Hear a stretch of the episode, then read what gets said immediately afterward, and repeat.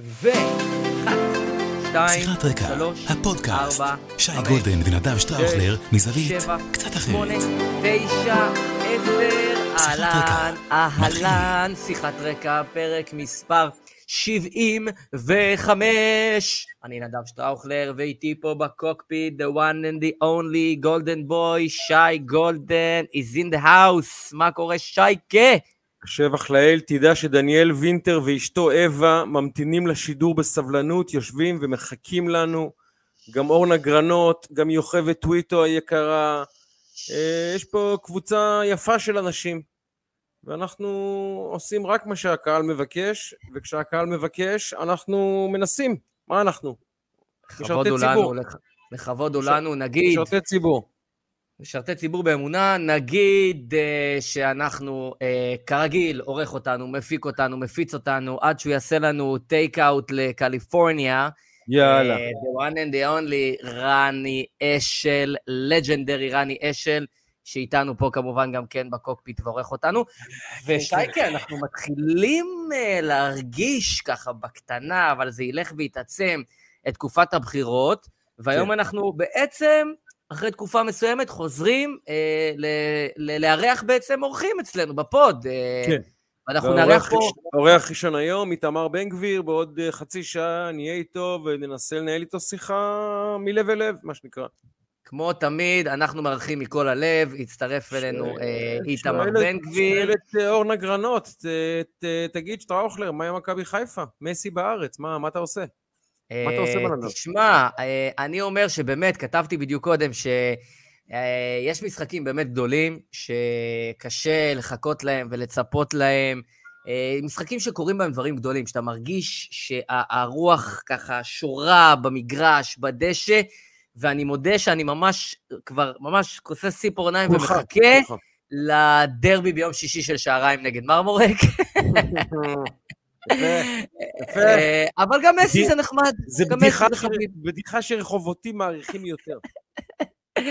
אבל גם מסי זה נחמד, והם בפה, לא, סתם, זה אירוע בסדר גודל בלתי רגיל, אין ספק. אה, הם מפרגנים למכבי חיפה, לדעתי פריס סן ג'רמן, אה, מה שנקרא, יקראו להם את הצורה, אבל אתה יודע, יבואו, יראו חוויה, יהיה נחמד. אני, אני חושב, א', תקשיבו, חבר'ה, עצם זה שיש שחקנים ישראלים שיוכלו לומר בעוד 20 שנה, אני הייתי על המגרש עם מסי, עם נאמר, עם אמבפה, זה, אמבפה, להזכיר לכם, ה-MVP של גביע העולם הקודם, אה, כבש שני שערים בגמר, זה השחקן הכי טוב בעולם, כבר שנתיים, שלוש מוסכם על כולם. מסי, בין השלושה הגדולים בהיסטוריה, לא נתחיל להתווכח פה, ללא ספק בין השלושה הגדולים בהיסטוריה. נאמר, אחד הגדולים של דורו. זה ההזדמנות להיות, אני לא מדבר על, על שאר השחקנים, זה רק השלושה הבולטים.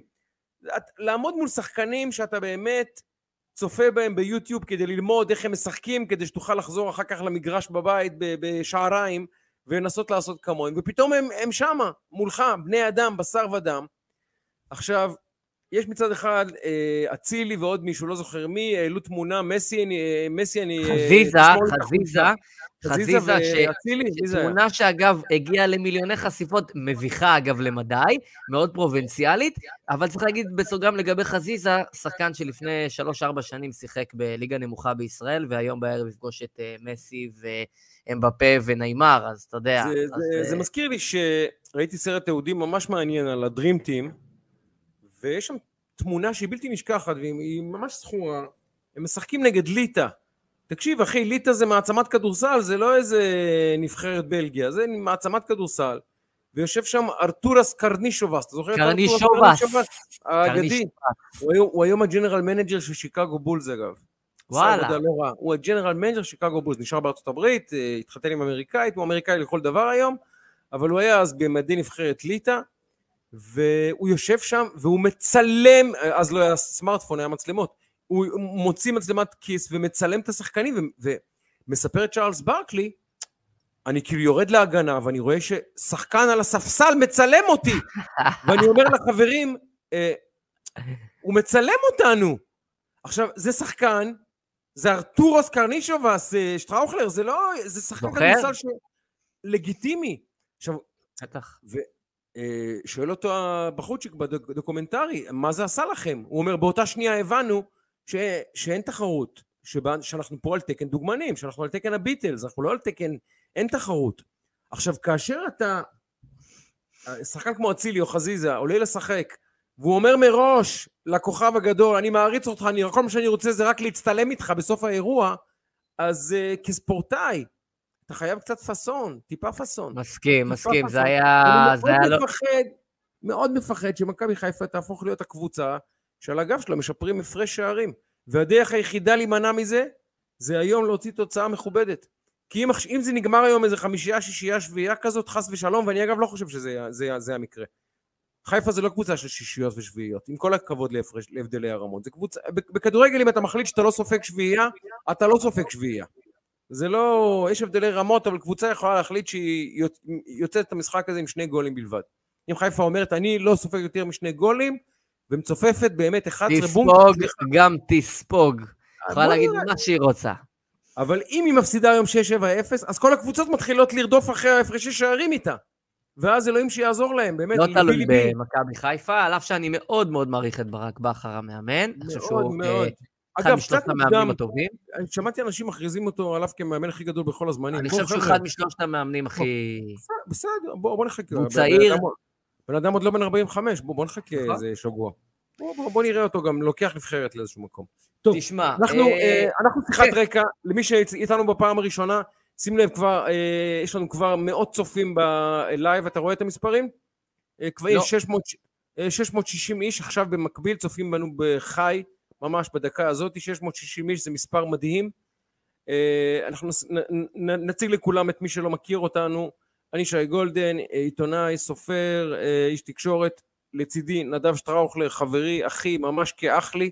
יועץ תקשורת, יועץ אסטרטגי, מהבכירים במדינה, ליווה את באמת כל הבכירים בפוליטיקאים, כולל מר נתניהו, היה לצידו במערכת בחירות השלי... ראשונה? שלי... ראשונה. מהסבב, עשה, הגיע לתוצאה הכי טובה איתו בכל הסבבים, אה, ואנחנו מנסים לעשות פה אה, אה, שיחה שמדברת קצת על מאחורי הקלעים של האירועים ומנתחת אותם ברמה קצת יותר גבוהה, עד כמה שאנחנו מסוגלים, אנחנו לא כאלה מוכשרים. אנחנו מתחילים תמיד עם פרק חולצות, גם נדב וגם אני, זה הקטע שלנו, חולי ספורט ברמות קיצוניות. כל אחד מביא חולצה, אומר עליה שתי מילים, מי, מי השחקן שהוא נותן לו את הכבוד, ואז אנחנו צוללים לתוך פוליטיקה. אז תהיו איתנו את החמש דקות האלה של הספורט, ואחרי זה נצלול ישר. יש לנו שעה, שעה נעשה- ורבע, כולל איתמר שתכף מגיע, תישארו איתנו. נתחיל איתך, נעשה אני- קצר קולע. כן, ננסה להבין מה הלוגו שאני רואה. אה, לא מצליח, אה, מה, מה זה? מה זה? זאת חולצה של קבוצה, אה, הרי אני הייתי לאחרונה בדנמרק, וחיפשתי חולצות אה, דניות, כל מיני חולצות, וזאת חולצה של מותג מאוד מאוד מוכר בדנמרק, על אף שזאת קבוצה שמשחקת היום בליגה השלישית בדנמרק. אה, קוראים לה אסביארג, אסביארג פרונדה, פורנדה, והם נקראים EFB, והאמת היא שחיפשתי חולצות בדנמרק, והתקשיתי מאוד למצוא, למצוא את החולצות המקומיות, עד שפניתי לחברך וחברי וחברנו ויקיר ה pod, אה, יונתן בלר, שגם אה, אירחת אותו מ- FC Camisetas. אתה זוכר אותו? המתוק הארגנטינאי? Camisetas, בחור ארגנטינאי עם אוסף חולצות מהיפים, יוצא דופן. יוצא מהיפים. דופן. יוצא מהיפים. דופן, בחור ארגנטינאי, אז, אז אני גם מפרגן לדנים, גם זו חולצה שהיא בעיניי הייתה ממש ממש מגניבה, עם צווארון כזה של פעם, אני אוהב את החולצות הכחול לבן הקלאסיות, חולצה סופר מדליקה, אה, כאמור של קבוצה דנית, וגם מבחינתי, הזדמנות לה- להרים ליונתן ולאפסי קמיסטס, שמי שאוהב חולצות כדורגל, אני הרבה פעמים אבל- מוצא את החולצות אבל שלי רגע, שם. מי- מי השחקן? מי השחקן על הגב? לא, זה, זה ללא שחקן, זה, זה, רק החולצה. זה. חולצת וינטג', זאת גם לא חולצה עדכנית, זו. חולצה מלפני כמה שנים שלהם. אה, אז, אז זאת החולצה אה, מדנמרק. הבאתי גם אה, לאחרונה כמה חולצות ממדינות די מעניינות לפרקים הבאים, מה שנקרא, אכן חולצתך לחורף. גם אני העליתי תמונה של ארון החולצות שלי, לדעתי לא ראית אותה בפייסבוק. כמה אנשים נפלו מהכיסא. ומי שעמד יצטרך לשבת. אתה באמת, ארון חולצות, מה- אני אקח לך את התמונה. אז, אז אני אגיד רק משפט. אני פגשתי, הציבור עכשיו. פגשתי כן? אישיות מוכרת, לא נגיד את שמה, באחד האולפנים אה, בשבוע שעבר אני סיפרתי לך, אז אני, אתה יודע על מי אני מדבר, שלא ידעתי בכלל שמאזין לפודקאסט שלנו. שים לב. וואו, תקשיב, זה, למס... זה לפרופיל, מה שנקרא. אה, אה, אה, מי שמאזין ולא צופה, אז רק שידע ששייקה מראה פה עכשיו תמונה מהטלפון שלו של ארון הבגדים, יפ. עם איזה, אני מעריך שיש שם רק בסשן העליון, תתמקד למטה, למטה יש 50 חבילה. חולצות, שם- ובלמטה עוד מספר דומה. אה, לא ספרתי, אבל יש שם מעל 250, נגיד. כן, לא ספרתי. מעל כן. 250.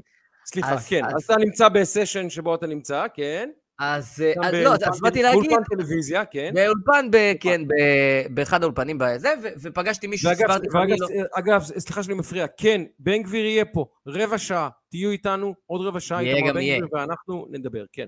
יהיה סליחה. גם יהיה. אז, אז אה, ישבתי בפאנל, והיה ככה בברייק בהפסקה, הוא ניגש אליי, אותו אדם שהוא אישיות מוכרת בציבור, לא נגיד את שמו, אה, לא זה, הוא בטח גם מאזין לנו, גם כעת, וצופה, ואמר לי, שמע, ולא לא דיברתי איתו מעולם, אני מכיר אותו רק מהתקשורת, לא שוחחתי איתו שלמה מעולם. ארצי? פגשת את שלמה ארצי? אורי מגבו. תמיד זה השם שנופל. אז הוא אה, ניגש אליי ב break ואמר לי, תקשיב, אחי, אני חייב להגיד לך שני דברים. א', אני מת על שי גולדן. חולה על שי גולדן, אוהב אותו, מעריך אותו, גם יצא לכם לעבוד ביחד אה, בעבר, לא חשוב, לא נסגיר איפה ומה ומו ומי. אה, מת עליו, אחד. שתיים, אני מאזין וצופה בכם במגוון עצום של פרקים. אל תוותרו על פרק החולצות, אני מת על פרק החולצות, חולה על הניתוחים שלכם, אוהב להאזין לכם ולצפות בכם, אתם משהו מאוד מאוד מיוחד שאין בפריים, בטח לא במיינסטרים. אז uh, נגיד ללמד נקרא לו, uh, תודה רבה, זה היה מאוד החמיא ופרגן, גם אמרתי לו uh, בפנים, וגם כי הרים זה- לך מאוד יפה, וזה תמיד מפתיע uh, לשמוע, ומכל כך הרבה אנשים, וכל פעם אני שומע את זה ממקום אחר, זהו, זה מעניין. אנשים, ש... אני- זה מדהים, מדהים כמה אנשים אני- נחשפים לפודקאסט, נ- אני מדהים. באמת בשנה האחרונה, אמר לי את זה בועז גולן, לזכותו נאמר כפרה עליו, הוא אמר לי, שי, אתה לא מבין מה זה. אתה עכשיו בערוץ 14, אתה לא תוכל ללכת ברחוב. אמרתי, בסדר, נו בועז, אני כבר הרבה שנים בטלוויזיה, הייתי גם בסדרת ריאליטי מדוברת מחוברים, אני ראי, ראיתי כבר כמה. אני אומר לך, נדב, אין לתאר בכלל מה עובר עליי מאז שאני בערוץ 14 ברמת הזיהוי ברחוב, ולא רק, זה לא הזיהוי, אה, זה שאנשים מזהים את פנים, זה כמות האנשים שניגשים אליי ברחוב ועוצרת אותי, אני לא צוחק. עכשיו, אני לא מסתובב ברחובות הרבה, אני, אתה יודע, הולך לסופר, הולך לזה, כשאני, מחנייה לאיזה יעד שאני הולך, אני לא, אני לא הולך הרבה ברחובות, אבל כשאני הולך ברחוב, אין יום, אין יום, אין רחוב שאני אלך בו ולא יעצרו אותי כל שלוש דקות מישהו, מישהו. לפעמים, לפעמים זה יהיה ממכונית נוסעת, לפעמים מישהו צעק לי מהמרפסת, זה לא ייאמן. עכשיו, מה שמדהים זה שמתוך, אה, נגיד, עשרה אנשים שעוצרים אותי ברחוב, שבעה, שמונה, אה, כל הכבוד, יופי, רואים אותך ב-14, איזה מלך, איזה זה, כל הכבוד. ופתאום איזה אחד בא לי, אתה מהפודקאסט עם ההוא, עם נדב. אמרתי, אז אני אומר, משם אתה מכיר אותי? הוא אומר לי, כן, מהפודקאסט, שזה מדהים. אנשים שהם כאילו מכירים אותי מהפודקאסט בלבד, ואני, את אלה אני אוהב במיוחד. אני כמובן, כולם היו בניי, כולם חביבים עליי וטובים עליי ואהובים עליי, אבל מישהו אומר, אתה מהפודקאסט עם נדב שטראוכלר. אני אומר, משם באמת, ואז אני, אני עוצר אותו לשאלה, אתה מכיר אותי משם בלבד? הוא אומר, כן, מה, איפה אתה עוד? אומר, עזוב, לא חשוב. לא משנה, לא חשוב, מה שטויות. כל השאר זה אקסטרות. מה השטויות? אבל באמת זה מדהים, תקשיב, אני באמת הרבה שנים בתקשורת, אני בטלוויזיה הרבה שנים, אני אדם, אני אף פעם לא הייתי, אני לא מוכר בסדר גודל, אה, אה, אפילו רביב דרוקר, כן? מתוך עשרה אנשים ברחוב, נגיד, שלושה יודעים מי אני, בסדר? נגיד. נגיד, חמישה מזהים אותי, שלושה יודעים מי אני. עוד חמישה לא יודעים בכלל מי אני ומה אני רוצה מהם. זה לא רביב דרוקר שהולך ברחוב, מתוך עשרה, שמונה יודעים אותו. את- זה, זה, זה מבחן האחוזים שלי. ככה אני קובע מה רמת סלבריטאות של, של אדם. המשחק הולך ככה. עומר אדם הולך ברחוב, מתוך 100 אנשים, כמה מכירים אותו? מה האחוזים? 98 אחוז? 96? נגיד כמה מבוגרים לא מזהים אותו? אבל מתוך 100 איש, 96 מזהים אותו. בואו נלך עוד קומה. יונית לוי הולכת ברחוב, כמה מזהים אותה? מתוך 100 איש, לדעתך. נזרוק מספר, מה אתה חושב? הרוב אה, המכריע, בוא נגיד. 90 גם אתה חושב? אזורי ה-90? אה, כנראה ש- 70, 80, כן. עכשיו בוא, עכשיו בוא נרד קומה, בלי לפגוע כמובן באף אחד, זה לא אומר על אף אחד שום דבר רע. נגיד... אה, יואב קיש הולך ברחוב, כמה אנשים מכירים אותו? מעשרה. ממאה. שלושים? ארבעים? זה, זה, זה משחק האחוזים, שבו אתה יודע בערך מה, מה ה-name recognition שלך. עכשיו, Mhm. מערוץ 14, מה שמדהים בקהל, זה לא ה-name recognition, לא מזהים אותי יותר אנשים, אלא יותר אנשים שצופים בי עכשיו חשים צורך לבוא ולהגיד לי תודה. זה לא קרה לי האינטראקטיביות. בחיים, אנשים באים ואומרים לי האינטראקטיביות. תודה. אומרים לי תודה, שאתה, ש- תודה על מה שאתה עושה בטלוויזיה, בחיים לא קרה לי. אני הרבה שנים, בטל... באמת, הרבה שנים בטלוויזיה, והרבה שנים בעין הציבורית. בחיים לא היה דבר כזה, עוצרים אותי יום יום אנשים ואומרים לי, שי, תודה. זה רק מחדד אצלי את החשיבות של מה שאתה ואני, ובכלל, אנשי תקשורת מהימין עושים. לשמש פה לאנשים שהם הם לא אומרים לי תודה כי אני גאון מיוחד יוצא דופן, ממש לא. אומרים לי תודה כי אומרים תודה שאתה עושה בשבילי משהו שאני לא יכול לעשות, להשמיע קול. והתחושה הזאת, ככל שיותר אנשים אומרים לי שי תודה, אני מבין כמה הם היו מושתקים לאורך כל השנים, כמה לא היה להם פה, כמה לא היה אף אדם שדיבר בשמם, כמה הם הרגישו שהם רוצים לצרוח ואין מי שיוציא מילה מ- בשבילם. כמה, כמה הם חסרי אונים מול הטלוויזיה לשבת ולשמוע את אותם דברים ובא להם למות מלהשתגע. ופתאום הנה, יש אומר לך- שאומר, זה אומר מדהים, לך זה פה מדהים, זה מדהים. בן חקלאי, אני הגעתי כן. לערוץ 14 מפה, בלי הפודקאסט לא הייתי מתמכר לבוקר טוב של שי. תראה, זה רבה. יופי. זה, אה, טוב, זה- רגע, תן את ה- תן את החולצה שלך בזה, כי יש לנו כמה דברים להספיק. נעשה את זה קצר, אני אוהד פוטבול קשה, אני לא, אני יש פה הרבה קהל שאנחנו לא רוצים לסבך אותו עם הרבה ענייני ספורט כבדים. תן לי שלושה שמות בפוטבול שאתה מכיר. שלושה שמות.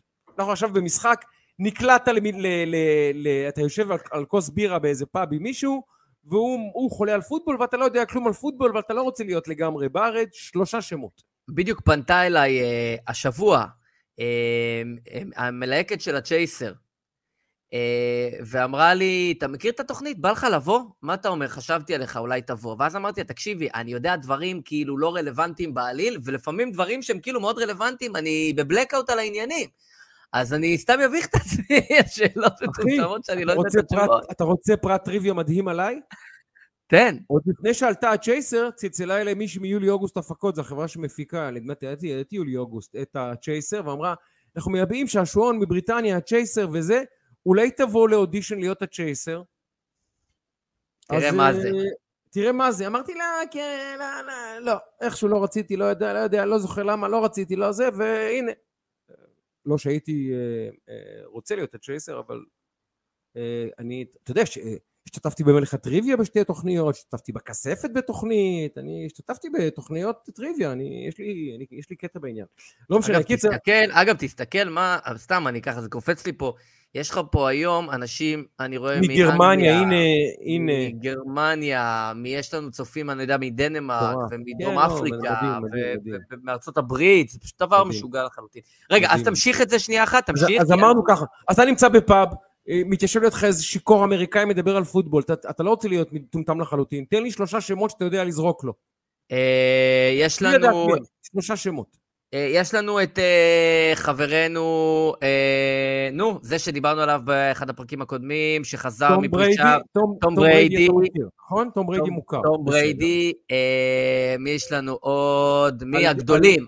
היה- את, אה, איך קוראים לו? מונטנה מנינג? יפה, פייתון, מנינג, יפה. היה מהגדולים. אה, ג'ו מונטנה שמעת ג'ו מונטנה, ג'ו נכון? מונטנה, נכון? הנה. נתת שלושה. אז שמעת, מונטנה מנינג. עכשיו אני נותן לך את השם, שאם אתה מדבר עם מישהו על פוטבול, אם אתה לא יודע אותו, אתה, אתה משדר לבן שיחך, אתה הרי יועץ אסטרטגי, פוגש לקוחות, אתה יכול ליפול איזה אמריקאי, אתה חייב לזרוק איזה, לעשות name dropping ברמה שלא יראה... ג'וש אלן, אוקיי? הקבוצה המועמדת לאליפות, שעל על כל הפרשנים, אני גם לא חושב שזה יקרה. חוקרים את אה, ריי אלן, כמובן. כן, הוא, לבן, שחקן אחר לחלוטין, מן הסתם, אבל שחקן לבן, קווטבק מספר 17, משחק בקבוצה שנקראת בפלו בילס, שהיא הדרלינג של כל הפרשנים לזכות באליפות, הוא רק ארבע שנים בליגה, בחור צעיר, ואני רק רוצה שתחשוב על דבר אחד, שחקן שמתחיל את העונה, כאשר כל דבר חוץ מאליפות הוא כישלון.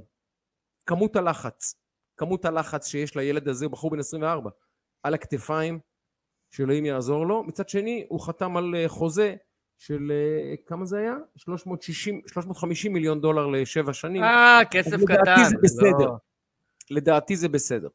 זה כסף יאללה. קטן. בוא טוב, נתקדם. יש לנו- אה, יש לנו מחר, כמה וכמה דברים. מחר נסגרות הרשימות. בוא, כן. בוא נייצר כמה תובנות. עשר בערב, עשר בלילה נסגרות הרשימות. בינתיים אני רוצה לה, להרגיע אותך, אלי אבידר נרשם. אז יש לנו כבר האמת שאני אני נרגעתי רק אחרי שראיתי את הפיראטים, אבל סבבה גם. יפה. אז אה, אלי אבידר בפנים, הוא ירוץ, ואפשר להיות שקט ולהמשיך לעבר חיים נורמליים. תראה, אמ, בוא ננסה לעשות כך. יש לנו כמה דקות עד שאיתמר יגיע. אני אשתף אותך בכמה תובנות בהיבט הפוליטי, ואחר כך איתמר יגיע, יש לנו ככה עוד כמה נושאים לסדר היום, נספיק לפני, נספיק אחרי, אנחנו זורמים. תראה, כמה דברים מאוד מעניינים אה, שמתרחשים בימים האחרונים ועתידים אני, להתרחש אני בימים שומע אותך, אני הולך להביא כוס מים. אני שומע אותך. בנחת. לך. תביא, בנחת, אני... אה. תראה, אמ, אפשר לסכם את המחצית הראשונה, וזאת רק מחצית, אבל את המחצית הראשונה ב-1-0 לטים נתניהו. למה? אה, כל המשימות שלו, כל המפתחות שלו מבחינתו בשלב הזה, אה, שנכון למחר, 15 אה, לחודש, אה, בידיו. הוא רצה שבצלאל ואיתמר יתאחדו, דיברנו על זה, יתאחדו. אה, הוא רצה שהחרדים אה, ירוצו בצורה מאוחדת, ככל הנראה זה מה שהולך לקרות. הוא רצה שלא תהיה זליגת מנדטים אה, בימין הקשה יותר, נועם וכולי, עוד נרחיב על זה, רצים יחדיו. זאת אומרת, כל האי-פיצולים שהוא רצה, הוא רצה למנוע למעשה, הצליח למנוע, בעוד בצד השני, מרץ ועבודה, כפי שכל הדברים נראים כרגע, אה, לא ירוצו ביחד, אה, וזאת סוגיה שיכולה... אתה חושב לה- שאין איזה, אין איזה... הוא מופעל על מיכאלי לחץ אדיר בתוך המחנה. אני גם יודע את זה מחבריי בשמאל. הלחץ עליה הוא אדיר, היא משחקת תשמע, ממש בגורלה הפוליטי תשמע. ובמעמד שלה בתוך המחנה. היא, היא, היא היא טיפסה הופכת על עץ עצמה כל כך... לצ- לצעירה לעזאזל של המחנה אם הוא יפסיד. אני, אני אגיד ממש. לך, אני, אני אגיד לך, היא טיפסה, אתה צודק, היא טיפסה על עץ כל כך גבוה, שאני מתקשה לראות אותה יורדת ממנו, אבל יכול להיות שברגע האחרון היא תפרסס. אבל בוא נגיד שהיא לא תפרסס, אוקיי? בוא נגיד שהיא איתנה בדעתה, בוא נגיד שהם רצים בנפרד. יש פה שני דברים, אחד, מי שעוקב פה אחרי הפוד שמע את זה לראשונה, עוד לפני שבכלל אה, העלו את זה על, ה, על הפרק. יש מספר אי-זוגי של מפלגות בגוש אנטי נתניהו, מה שאומר שתהיה זליגה של רבע עד חצי מנדט אה, מצד אחד אה, לצד השני, זאת הדרך האינטליגנטית, האינטלקטואלית ביותר להעביר מנדט. אה, בעצם בהסכמי העודפים, אחת המפלגות, ישראל ביתנו, מרצ העבודה, אחת מהן לא תהיה עם הסכם עודפים רלוונטי, מה שאומר דה פקטו שהקולות בתוך הפאי הזה ייעלמו, אבל הם לא באמת ייעלמו, הם נודדים למפלגה הגדולה ביותר שמרוויחה הכי הרבה מהפאי הזה, וזאת הליכוד, וזו דרך מאוד אה, אלגנטית להעביר מנדטים, ולכן פעם אחת אי האיחוד ביניהם נותן אה, אה, מכה של רבע עד חצי מנדט, זה לא מעט, אה, בתוך הגוש, וזאת בעיה. הדבר השני, תראה, היה עוד אחד, האיחודים שהוא מעניין, בתוך הרשימה המשותפת, אה, בל"ד, חד"ש, התאחדו שם השחקנים ביחד, ואני חושב שהאירוע בל"ד ביותר, ועוד ניגע בו, חד"ש- לדעתי בל"ד חד"ש תע"ל ביחד לדעתי. נכון. כן. האירוע האניגמטי ביותר במערכת הבחירות הזאת היא הקולות הערבים. אנחנו רואים מנעד בכל אה, מערכות הבחירות האחרונות בין 39 פסיק משהו ל-65 אחוז. זו דרמה אדירה לכאן או לכאן, אה, והמשמעות היא אה, כדלקמן. אם, אה, אם למעשה הרשימה, זאת אומרת, המגזר הערבי ילך ויצביע באחוזים נמוכים, זה אחד מהמפתחות להצלחה הכי חשובים לגוש הימין ולנתניהו, וזה יכול לנצח את הבחירות. אם, ללא ספק. ופה יש, ופה יש פיצול מעניין, אם המפלגות הערביות, אם המגזר הערבי יגיע אה, בהמוניו ויצביע באחוזים גבוהים, קורים שני, שלושה דברים מעניינים. אחד, פשיטה, יהיו הרבה מאוד נציגים למגזר הערבי בכנסת. הם היו רק שתיים. עשרה, כבר ראינו אותם עם חמ- חמישה עשר. זאת אומרת, הם היו יפה. רק עם עשרה בנוכחית, הם היו יפה. כבר עם חמישה עשר בכנסות יפה. קודמות. לכן זה עניין של אחוזי הצבעה. וזה כן. מעוון ומשנה את כל הנתונים במשוואה, וכל הסקרים שאנחנו רואים עכשיו נהיים כלום בשום דבר ברגע שהמספרים שלהם מגיעים לנתונים הגבוהים. ואז קורים שני דברים. אחד, שלושה בעצם. אחד, יהיו הרבה נציגים למגזר הערבי. שתיים, זה מפחית משמעותית את הסיכויים של הימין ושל אה, נתניהו להקים ממשלה, כי ברגע שהם במספרים גבוהים אז התמונה משתנה. ושלוש, זה משהו שהוא הפוך על הפוך ומרתק. אני טוען, ואני אמרתי לך את זה וגם אמרתי את זה פה בעבר, שיש שלוש מפלגות, לא רק שתיים, אפילו ארבע, אבל שלוש מפלגות שנמצאות בבעיה באחוז החסימה. אה, מרץ, מפלגת העבודה וישראל ביתנו, שאנחנו אולי נרחיב עליו קצת בהמשך כי זה דבר מעניין, אבל ברגע שערבים, המגזר הערבי מגיע באחוזי הצבעה גבוהים, הפאי גדל, היקף המנדט גדל, זאת אומרת מספר הקולות למנדט, ואז מפלגות שצמודות לאחוז החסימה, והם היום או מחר או בהמשך בארבעה מנדטים, עלולות לא לעבור. זאת אומרת שהצבעה משמעותית במגזר הערבי יכולה מחד, זאת אומרת, היא משנה את התמונה הרדיקלית. מחד היא יכולה לשנות את התמונה במובן הזה שיהיה קשה יותר לנתניהו להקים ממשלה, כי יהיה אה, אה, מנדטים גבוהים במגזר הערבי שמן הסתם לא ילכו עם נתניהו, אבל הן גם יכולות לגרום למצב שאחת מהמפלגות בגוש אנטי נתניהו לא תעבור את אחוז החסימה. וזה הפוך על הפוך משהו, תבין כמה החוט דק. עכשיו תקשיב, נגיד שהמשותפת... אתה מבין כמה זה עדין הנקודה כן, הזאת? אני מבין. נגיד שאנחנו בסיטואציה שהערבים יצאו להצביע, שיהיו בריאים. אגב, אנחנו רוצים שכל אזרח יצביע, שיהיו 100 אחוזי הצבעה, זה הלוואי. כולם יצביעו. אגב, אם כולם יצביעו, יהיה בסדר. אם יהיה 100 אחוזי הצבעה, שיצביעו גם כל הערבים, יהיה בסדר. הרוב היהודי, גם הרוב של הגוש שלנו, הוא כל כך משמעותי דמוגרפית, שיהיה בסדר בכל מקרה. אבל באמת, בוא נגיד שרע"מ, סליחה, רע"מ מכניסה את הארבעה שלה, ובל"ד מכניסה, אה, בל"ד מכניסה, סליחה, המשותפת מכניסה 11-12. פתאום יש לנו אירוע של 15-16 מנדטים למגזר הערבי, מתוכם 11 אומרים בצורה גלויה, 10-11, לא מעניין אותי ממשלה עם ציונים, לא מעניין אותי. לא יושב בשום ממשלה יהודית, לא תומך בשום ממשלה יהודית, לא מבחוץ, לא מחוץ לחוץ, ולא זה מה שאמר איימן עודה השבוע. הוא אמר read my lips. שום תמיכה, לא חיצונית, לא אחרת, לא, לא מעניין אותנו כלום. ואז הגושים, כן, יכול להיות מצב מאוד משונה, שבו נתניהו יצליח להרכיב קואליציה עם פחות מ-60 אפילו. יש תסריט כזה. יש תסריט. עכשיו השאלה זה איך הוא עושה הצבעת אמון אם יש לו 50 ויש לו אה, אה, ממשלה של 57 מנדטים. זה לא תסריט דמיוני אגב. יש לו רוב, אי אפשר להפיל אותו, זאת אומרת, מן הסתם המשותפת יכולה להפיל אותו כשהיא רוצה, אבל יש לו רוב להעביר בכנסת הממשלה, עם 57. אה, תראה, אני חושב שהוא יהיה חייב להגיע ל-61.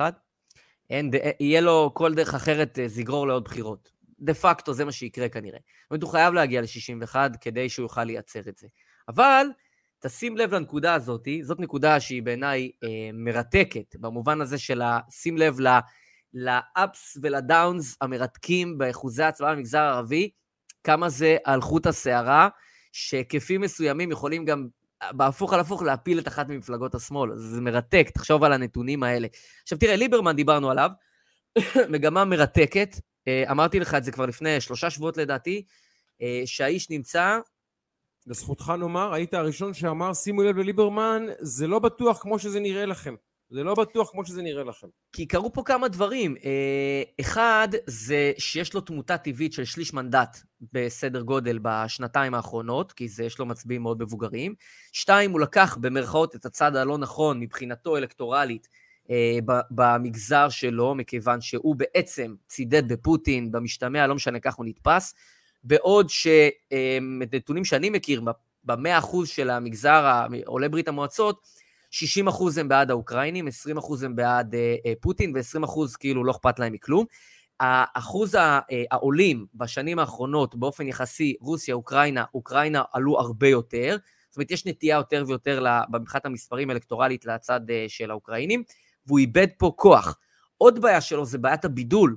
אה, רק לא ביבי, יש עוד כאלה שצועקים יותר חזק ממנו היום, ולכן הוא מוצא את עצמו בסיטואציה ששלושת המנדטים, הבנקרים שלו לאורך כל השנים, טיפה מתערערים, והאקסטרות שלו אה, פשוט בתהליך של דהייה. עכשיו, כשהסקרים הראו שישה מנדטים בחלק שבעה, אני טענתי שהוא נמצא על כמעט חמישה מנדטים. זה היה לפני שהרגשת את הלחצים שלו בשבועות האחרונים, ואת המהלכים שלו, ואת ה... באמת שהוא ככה מדבר בחוסר שיקול דעת וממש בהתפרצויות? נוסיף לזה ידיעה פוליטית שעדיין לא פורסמה, ואני אומר, אומר אותה כמעט כוודאית. אני יודע שעומדת לקום מפלגה, קרוב לוודאי בראשות סטלה ויינשטיין, אה, שפונה לקהל הרוסי. עד כמה מפלגה כזאתי מרחיקה את ליברמן עוד יותר מאחוז החסימה. אני חושב שדווקא, אני חושב שדווקא, אה, אני, כבודה של סטלה במקום המונח, אני חושב שליברמן צריך לדאוג יותר מיאיר לפיד. ושים לב שהוא מתדרך נגדו באירועים האחרונים סביב המאבק המתמחים, הוא יצא נגדו בגלוי. אה, יש לו בעיה עם לפיד, כי לפיד לקח את הצד האוקראיני. לפיד היה בצד של אוקראינה, והוא מבין, וזה מבחינה מדינית למדינת ישראל, זה גרם נזקים כבירים. מבחינה אלקטורלית ללפיד אל מול ליברמן, יש לזה, אה, יש לזה אפסייד אה, מאוד משמעותי. יש לו הרבה יותר מה לחשוש מסטלה ויינשטיין, אה, מאשר, אה, זאת אומרת, יש לו הרבה יותר מה לחשוש מ- מלפיד, כי השני המועדף בקרב פלח שהוא לא מצביע בנקר לליברמן, אלא בדרך כלל מצביע לליברמן, היום זה לפיד. אז הוא יכול למצוא את עצמו, אפרופו מה שהיה אז פייגלין, שהגיע ל... אתה יודע, אתה מגיע לנקודה שאתה שייקי, אז משהו קטן יכול להפיל אותך מתחת לאחוז החסימה. לא, אבל אם סטלה לוקחת לו חצי מנדט, היא לא צריכה לעבור את אחוז החסימה הזה. אנחנו, אני מאחל לה רק הצלחה, היא אישה מקסימה, אבל בוא נהיה ריאליים, זה לא יקרה. אבל אם היא לוקחת לו חצי מנדט או מנדט, זה לא כן. דרמטי במספרים כן, האלה? זה דרמטי. כן, זה דרמטי. זה בהחלט דרמטי, והמספרים הקטנים פה יכריעו את העניין. אה, אנחנו מתבשרים עכשיו ש... אה, על שני דברים מעניינים, סתם ככה בהקשר האקטואלי, אחד, שגל הירש בחוץ, אנחנו מבינים ששיקלי אה, וסילמן, כפי שהערכנו, ישוריינו, ויכול להיות שישוריין גם משה סעדה. אני אתן לך עוד נקודה סעדה? אחת.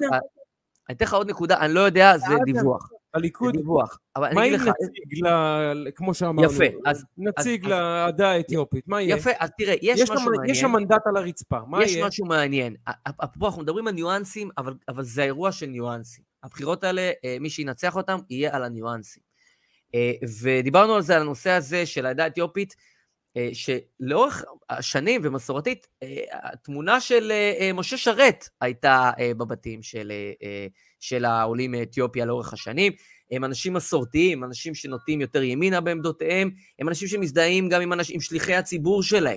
ובליכוד אין היום אף אחד שהוא יוצא העדה האתיופית. ותשים לב לעניין הזה ש... היה את גדי יברקן, היה את גדי יברקן, כזה באירוע נכון. המוזר הזה. נכון, ואת נגוסה, אברהם נגוסה, כן. ותשים לב שמי אה, ששם לב מאוד לנקודה הזאת ועושה עבודת שטח בעניין הזה, וגם תשים לב גם ברמה התדמיתית, אה, זה, אה, זה בני גנץ. שמספר, את ממש תשים לב בכל מסיבת עיתונאים, בכל אירוע, פנינו תמנו שטה נמצאת שם ובולטת, היא עושה גם עבודה חזקה מאוד באזורים שלה, וזה גם דרך להעביר מנדט מצד לצד, ו- ואני חושב שזה מהלך נבון אלקטורלית, ויש פער לליכוד באזור הזה. אני מאוד הייתי ממליץ להם להביא נציגה איכותית והלשם של אחת כזאת מהעדה האתיופית. בוא, בוא, בוא נפתח שנייה את סילמן, שאין ספק שאין לה שום כוח אלקטורלי. הסיבה היחידה שהיא שוריינה, זה לקיים הבטחה. לקיים הבטחה. מה, מה, מה עמדתך בסוגיה הזאת? אני חושב שהיא אה, במהלך שלה, אה, בוא, אנחנו עוסקים בפוליטיקה, זה לא תחרות מלכת החן.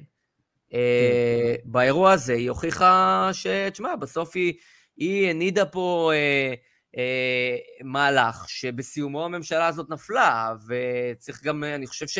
אני חושב שנתניהו צריך, והליכוד צריך לשריין אותה, זה עניין בעיניי מובהק גם לשיקלי.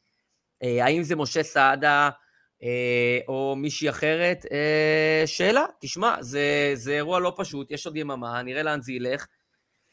אבל זאת נקודה מעניינת נוספת. מה עם הקול הרוסי? מה עם לקרוץ לקול הרוסי, אגב, קול גם, רוסי? גם, זאת בעיה, כי גם אין היום בליכוד, גם במגזר הרוסי, מי שעושים שם עבודה זה יש עתיד. יש עתיד, ייקחו לדעתי לפחות מנדט אחד מליברמן. הוא מבין את זה, הוא גם רואה את הנתונים. תקשיב, מה שאתה רואה אותו עכשיו, זה מה שאני ראיתי לפני שבועיים-שלושה שהולך לקרות, הוא רואה את זה כבר בסקרי העומק שלו, לדעתי הוא רואה אותו בארבעה מנדטים היום, קרוב לחמישה, אבל אם אין לו הסכם עודפים זה ארבעה. מה? ו... כן. ש- ש- שנינו עוקבים אחרי ליברמן שנים. אני אחרי ההתבטאויות שלו, ואתה גם עוקב אחריו בעיניים מקצועיות, אני בעיניים עיתונאיות, בעיניים, אה, אתה יודע, של אדם אה, סקרן, אבל אתה גם בעיניים של איש מקצוע. כשנפלט לו חלאת המין האנושי, אמרתי, טוב, הוא בהיסטריה, יעבור לו. זה היה כמה ימים אחרי קמיסה. שבוע אחרי, הוא עובר לגבלס ולסטלין. יום אחרי, הוא מעלה את הסרטון אה, של הרב טאו, אה, נתניהו יעשה מדינת הלכה, הרב טאו מושך בחוטים של אה, נתניהו, זה משהו כזה הכי... אתה יודע, out of context אפילו, אתה, אתה כאילו בקטע של what the fuck, אחי, מה אתה רוצה? כי- כי הוא זה מנסה... נראה כמו אדם באובדן, באשתו, באשתו, אני לא ראיתי אותו בחיים, אתה- לא ראיתי אותו בחיים מאבד ככה את השליטה ואת העשתונות. הוא פשוט באובדן שליטה, והוא עושה טעויות. הוא עושה נכון. טעויות. אתה צודק, וזה נובע ממה שאנחנו דיברנו כבר לפני שבועיים-שלושה, שהוא מבין שהוא חייב לייצר לעצמו בידול. איזה בידול הוא יביא? החרדים לא היו בכנסת בממשלה הקודמת. אתה זוכר, הוא עשה MVD פטנ"ש קונטרול, MVD פטש"ס קונטרול, שהוא אמר כן, על הקטע כן, הזה כן, שמשרד. הפנים יהיה בידינו, ולא החרדים. החרדים לא היו בממשלה. מה הוא ידבר? נגד השמאל? הוא ישב איתם עכשיו. מה הוא ידבר? נגד הערבים? ישב איתם עכשיו. אתה יודע, הוא צריך למצוא בידול, אז הוא מנסה להיות הרק לא ביבי הכי קיצוני שיש. ושם הוא מנסה לבדל את עצמו. אבל זה לא פוגע. לא, הוא, הוא עשה מיקס של לפנות, הרי אנחנו יודעים, ארתור פינקלשטיין לימד אותנו, אה, כל אה, פוליטיקאי צריך אויב. אה, ברור, כי אם אין לך אויב, אין לך את מי לשנוא ואין לך את מי לסמן. אבל מהמם. הוא עשה, בסרטון הזה הוא אמר, תשים לב, הוא פנה גם לסנטימנט, השנאת חרדים, המשהו ה... תקשיב, זה, ב, זה באמת הפרוטוקולים של זקני ציון, זה דר שטרימר, מי שראה את הסרטון הזה, אני לא רוצה להראות אותו, אבל זה באמת, זה דר שטרימר במובן הכי עמוק, דימויים הכי אנטישמיים, מטורפים, ברמות הזויות, שזה מאושר. שזה סטייל עבר- לני ריפנשטל. תקשיב, זה, זה, זה קיצוני היה.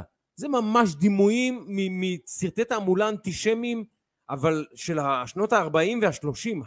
הייתי המום. אז, אז הוא הולך גם על השנאת חרדים והפחד ממדינת הלכה. בן גביר וסמוטריץ' יעשו מדינת הלכה. נשאל תכף את בן גביר לגבי מדינת הלכה שכולם, שכולם מבטיחים לנו שהוא הולך לעשות לנו. ו, ואז גם אה, אה, היחיד שינקה לכם את ישראל מהביבי, הוא אפילו לא קרא לזה ביבי, יש איזה ינקה את ישראל מהביבי, ליברמן. הוא, הוא, אפילו המסר לא ממוקד. גם שנאת חרדים, גם ביבי, גם מדינת הלכה, הכל ביחד, בוא נפחיד את הכל, ה- כאילו, זה, זה, זה, אתה יודע, זה כמו שאתה יורה באמת עשרה כדורים במטרה, אף אחד לא יפגע. תירה אחת כן. מדויק. כן. אה, הוא לא, פשוט, הוא, אה, הוא, הוא לא קצת, שם, הוא קצת- לא קצת שם. מרגיש כמו, כמו חתול שגזרו לו את השפה. ממש, ממש. וזה לא אופייני לו כי הוא קמפיינר טוב אה, נכון, הוא גם. פוליטיקאי מאוד מנוסה נכון? אני, ומיומן. אני, אני, באמת, אני באמת חושב שהוא מתוסכל. אני באמת חושב שהוא מתוסכל. אנחנו לפעמים נוטים, אתה יודע, עבדתי ויש לי הרבה מאוד אה, חברים בעולם הפוליטי, לפעמים אנחנו נוטים לחשוב שלאנשים שעשויים מזן אחר, בסוף הם בני אדם.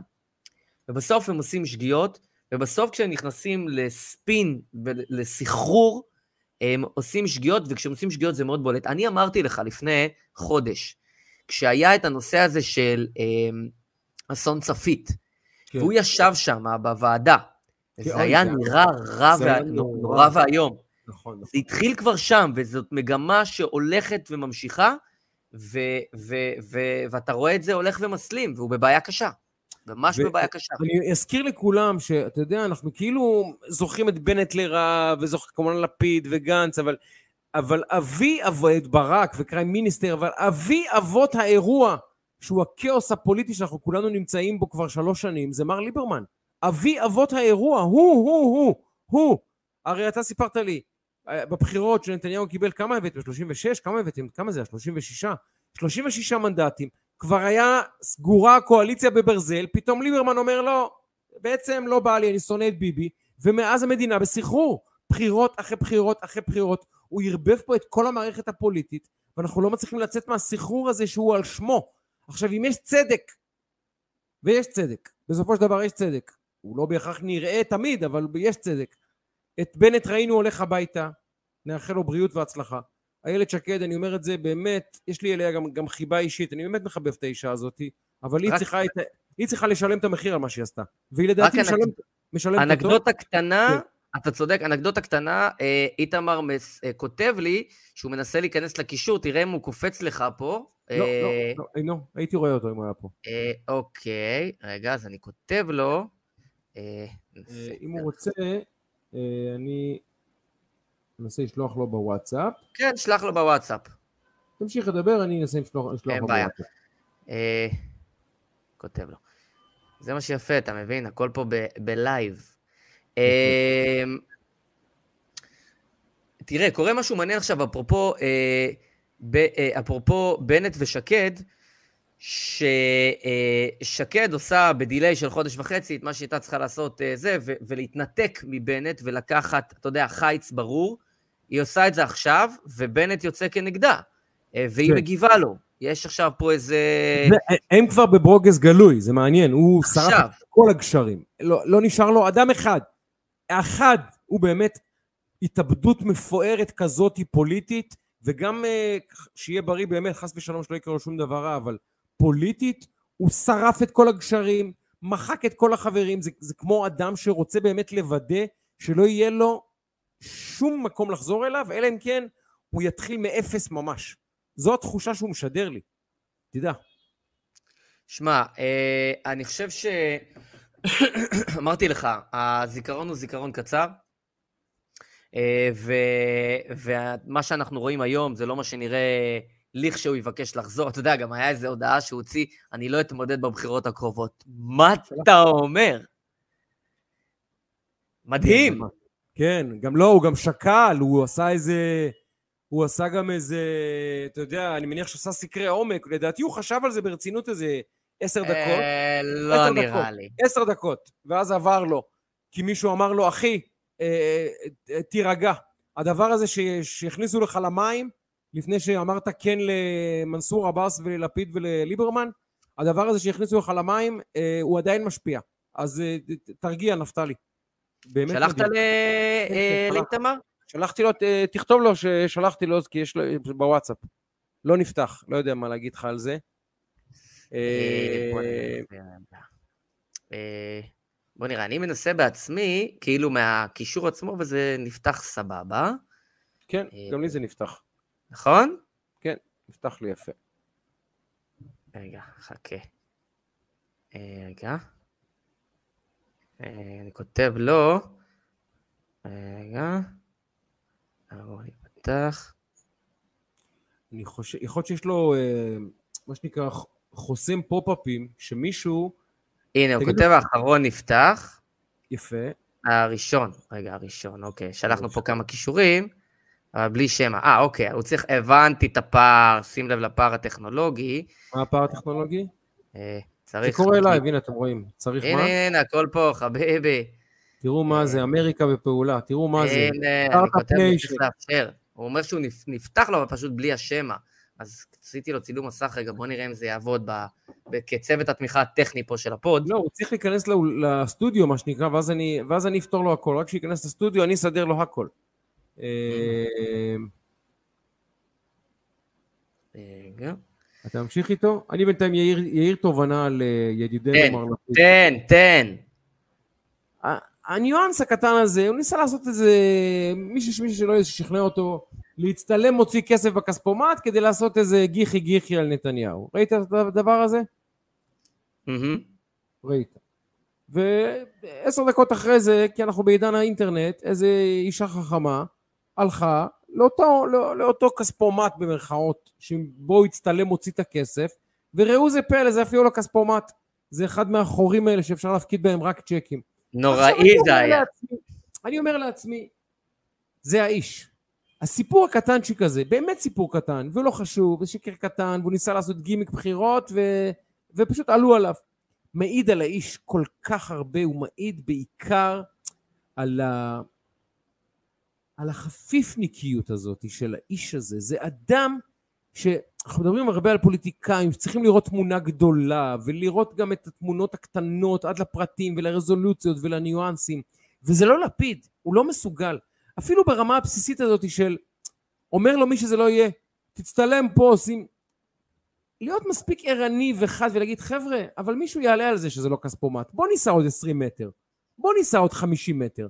אם צריך, בוא ניסע עוד רבע שעה. אבל לא נצטלם פה בלי כספומט. עכשיו, זה שהיו מאבטחים בתמונה של המדינה בקטנה, בקטנה, מפרגן לו גם את זה. אבל אחי, איזה בינוניות, איזו חובבנות, איזו רשלנות, איזה חוסר רצינות, אפילו ברמת הגימור של הפעולה הכי פשוטה. להעלות תמונה קטנה שלך מהכספומט מוציא כסף, גם את זה הם לא מסוגלים להפיק כמו בני אדם. כי אתה... אני אגיד לך למה, נדב. כי, כי עכשיו, יש פה, הג... מצד אחד אפשר לצחוק להגיד, טוב, זו חבורה לא רצינית, הם באמת לא רציניים, אבל זה יותר עמוק מזה. יש שם איזו תפיסה שהנראות זה הכל. שאם יצרת פלקט ודימוי ותמונה, והתמונה עברה, לא צריך יותר כלום. הכל כל כך שטוח אצל לפיד. לפיד אפילו לא מנסה לזייף עומק. כל מה שהוא עסוק בו זה רק נראות, נראות, נראות, נראות, נראות. וכשאתה עסוק רק בנראות של הדברים, ואף פעם לא במהות, או אף פעם גם לא בשכבה השנייה של התמונה, אתה נעצר תמיד על השכבה הראשונה, ולכן הוא שטחי, כי הוא חושב שטוח, הוא לא מסוגל לחשוב לעומק.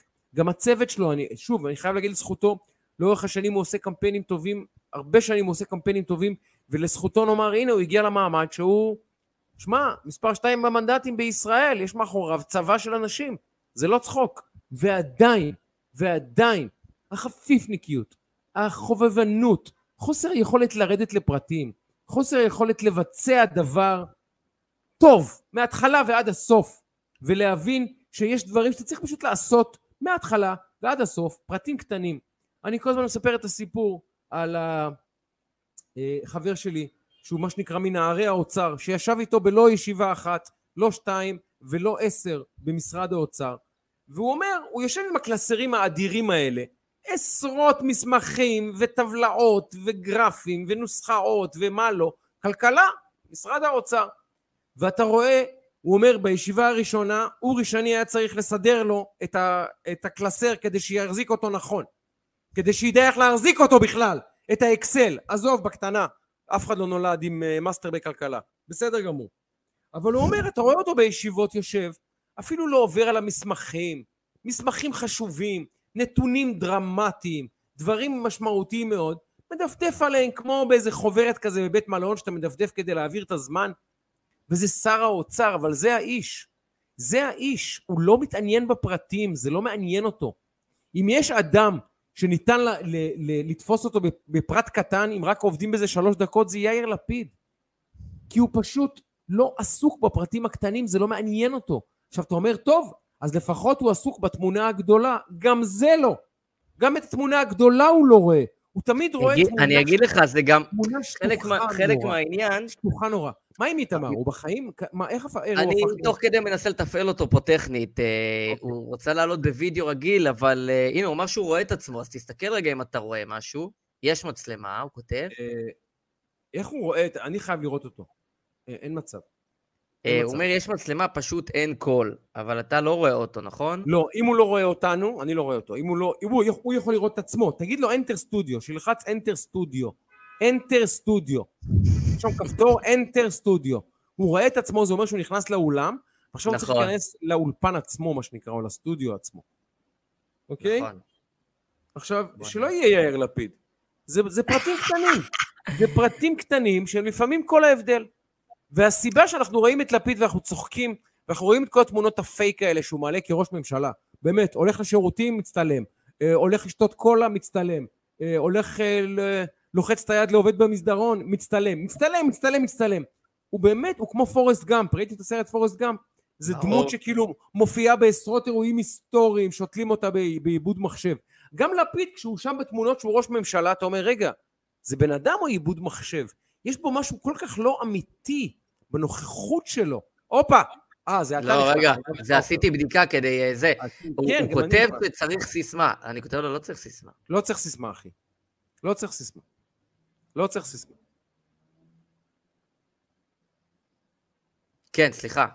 עכשיו, זה, זה האיש, זה האיש, הוא לא מתעניין בפרטים קטנים, ומי שלא מבין, מי שמבין, שכדי לרדת, לרדת לרזולוציה, הופה, הופה, איתמר בן גביר, יפה. עכשיו, אנחנו בוא, בוא אנחנו ננסה לעזור לו.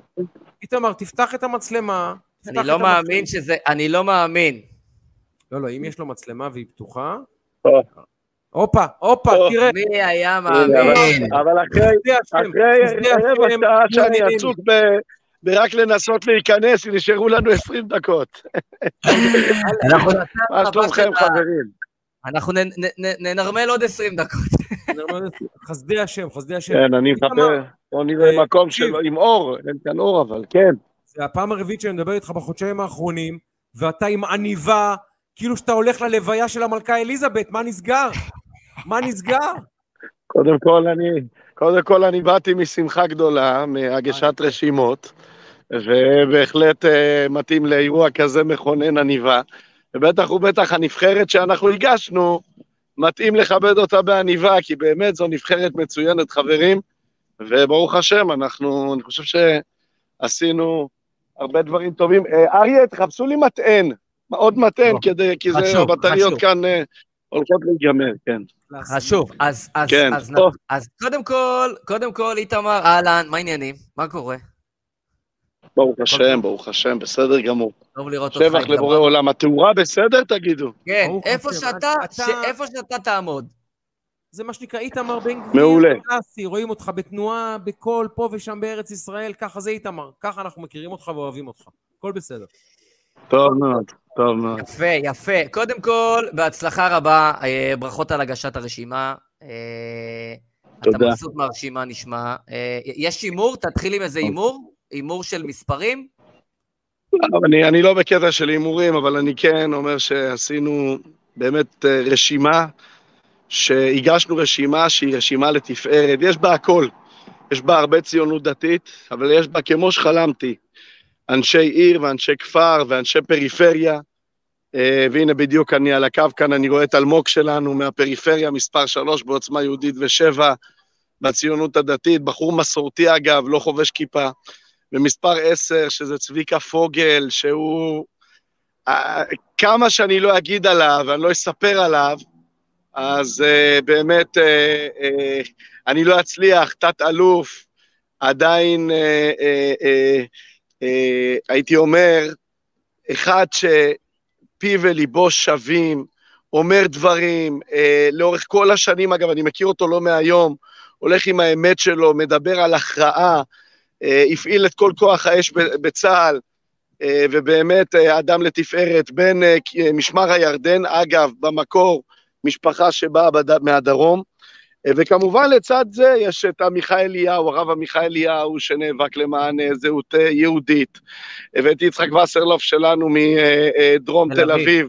ועדיין לא דיברתי על הרשימה המצוינת של הציונות הדתית, שגם היא מביאה רשימה טובה מאוד, עם בצלאל ועם אופיר סופר, ועם אורית סטרוק ורוטמן וכל השמות המוכרים, אני חושב שבאמת יש כאן רשימה ונבחרת טובה, הרבה שמות חדשים, עוד שם חדש שלנו שהבאנו זה לימור סון הר מלך, אלמנתו של שולי הר מלך, שנרצח, אה, הקימו את, אה, בין מקימי חומש, אה, ובאמת אה, אישה שפעילה ועושה, אה, יצחק קרויזר, רמת הגולן, אה, שהוא אה, יוצא סיירת, אה, ובחור שייצג, למעשה אני מאמין ומקווה את כל הצפון, ועוד כהנה וכהנה שמות, ששוב, מה שמשותף לכולם זה אהבת ישראל גדולה, אהבת המדינה, ומה שיפה זה הגיוון. זה הגיוון הכל, גם במרחקים גיאוגרפיים, וגם, אה, שוב, כיפות, בלי כיפות, אה, אה, מן הכפר ומן העיר, מן הפריפריה, ובאמת, רשימה מגוונת מאוד וטובה מאוד. יפה. רשימה... שייקה, ש- תתחיל... זה- אה, אני אשאל- אגיד שני לא, דברים אני- רק. אני אני אשאל, את- תגיד, תגיד, תגיד, שטראול. שני דברים קטנים. אחד, איתמר, אתה תנסה למשוך עוד כמה דקות קדימה, כי יש לנו כמה דברים שרצינו לדבר איתך עליהם מה שנספיק, ושייקה, תתחיל. כן, מדברים הרבה על תהליך נרמול איתמר. יש הרבה אנשים שעד לפני עשר דקות היה לא נורמלי שאיתמר בן גביר בכלל פותח את הפה. זה שהוא בכלל מופיע בטלוויזיה זה אירוע לא נורמלי. יש עכשיו מחאה בקרב חברינו ואחינו האהובים, באמת כולנו אחים, אה, בצד שמאל, שהתקשורת עושה אה, מעשה נפשע והיא מנרמלת אותך. עכשיו, השאלה היא, האם אתה אה, מרגיש כמי שנורמל וכמי שהמיינסטרים הישראלי כבר מחבק, אני לא מדבר על המיינסטרים במחנה שלנו, המיינסטרים הישראלי, אנשים שצופים בערוץ 2 וגם בארץ נהדרת, ובעבר ראו איתמר בן גביר ונבהלו פחד מוות, ועכשיו אומרים איתמר בן גביר, מה קרה? יהודי טוב, מה קרה? הכל בסדר. אתה מרגיש שזה מתחיל לחלחל גם למיינסטרים של המרכז, אה, ו... וזהו, בואו כן, לא- נתחיל בזה. טוב, אז אני... אתם שומעים אותי? כן, כן, כל מיני. שומעים, שומעים. אתם שומעים אותי? ממש טוב. שומעים על הכיף. ואני פחות שומע. אני לא שומע משהו, אני אנסה לשפר את המיקום. להתראות, כל טוב לכם. אני אשפר, אני אנסה לשפר את המיקום, האם אתם שומעים עכשיו? כן, כן, כן. מצוין, שומע. הספקת לתפוס לא את. השאלה של, אה, של אה, שי? איתמר. אני רוצה, רוצה להשיב, אבל אני לא, אני שומע אתכם בקושי. תנסה להתייצב באיזה אמ, נקודה שבה יש לך קליטה, וננסה... לא, אני שומע. אה, הוא פשוט נמצא בתנועה, והקליטה כנראה שם אה, לא מי יודע כמה. הנה, איתמר. אה, עכשיו התמונה חזרה, נראה שגם? הכל יהיה בסדר, כן. טוב, אז אני, אני אגיד את הדברים הבאים. קודם יאללה. כל, זה באמת באיזשהו שלב, כשמדברים על נרמול, נרמול, זה מקומם. זה מקומם, ואני אומר לאותם עיתונאים, מי אתם שתנרמלו אותי? מי אתם? אנשים שלא מייצגים, הייתי אומר, אה, אה, אולי אחוזים בודדים בחברה הישראלית, לא בטוח גם אה, זה לא. אנשים שקוראים לעצמם, אגב, עיתונאים, ולמעשה הסתננו לאולפנים. הסתננו לאולפנים, מי זה נדב אייל? את מי נדב אייל מייצג? מי האנשים שעומדים מאחוריו? פשוט אה, אה, אה, בן אדם שהסתנן לאולפן, אין לו שום אמת מידה של אתיקה עיתונאית. אה, אגב, אה, לא פעם ולא פעמיים, הוא, הוא, הוא ביקר אותי בטורים שלו, אה, העברתי לו איזה מסר, אמרתי לו, בוא, בוא נשב נדבר. בוא נשב נדבר, בוא, בוא, אתה יודע, אתה כותב עליי כל כך הרבה פעמים, אתה לא מכיר את הבן אדם, בוא נשב לדבר. הבן אדם לא הסכים לדבר. אה, אני גם לא מתפלא, כי זה לא במקרה שהאנשים האלה שרוממו את הדמוקרטיה כביכול בגרונם, וחופש הביטוי בלשונם, הם האנשים עם הדעות הכי פרימיטיביות, הכי חשוכות. אבל אני חייב להגיד לכם משהו, לא התקשורת המיינסטרימית נרמלה אותי, כמו שאומרים. אני לא אומר, אגב, צריך לדעת שגם ב-12 וגם ב-13 יש איים של אה, אה, אה, שפיות, ויש אה, גם כתבים ועיתונאים הגונים, אגב, גם כאלה שחושבים אחרת ממני לגמרי, אבל כן מבינים שהתקשורת היא לא של האבא ולא של האימא שלהם, ותפקידך כעיתונאי זה לשמוע ולתת במה לקשת דעות, כמובן, מגבלות של חוק, מגבלות של אה, מקום, של זמן, אבל עדיין, זה, זה התפקיד של התקשורת. אני חושב שמה שעשה את השינוי זה שני דברים. קודם כל, באמת צריך לומר, יש גם תקשורת היום אחרת. יושב איתנו שי, שיש לו תוכנית בוקר מאוד פופולרית בערוץ 14, ואני אני חייב לומר שכשאני מגיע לאולפן שלו, אני, אני, אני, אני מרגיש שיש לי במה, הוא לא עושה לי הנחות, והוא שואל אותי שאלות קשות כשצריך, אבל הוא נותן לי במה, ומבחינתי זה הגינות במיטבה. אני עוד פעם אומר, אני רוצה להדגיש, יש את זה גם ב-12 ו-13, צריך לומר את זה.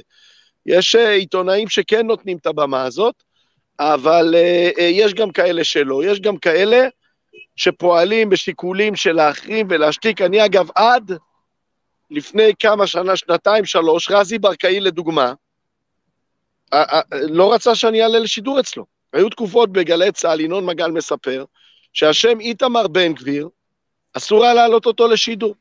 עכשיו, יש עוד דבר, כן, אפרופו הנרמול, אני לא אוהב את המילה הזאת, מה, אני לא נורמלי שהם ינרמלו אותי, אבל יש עוד דבר שהפך את השיח שלי ליותר פשוט וליותר נגיש, וזה הרשתות החברתיות.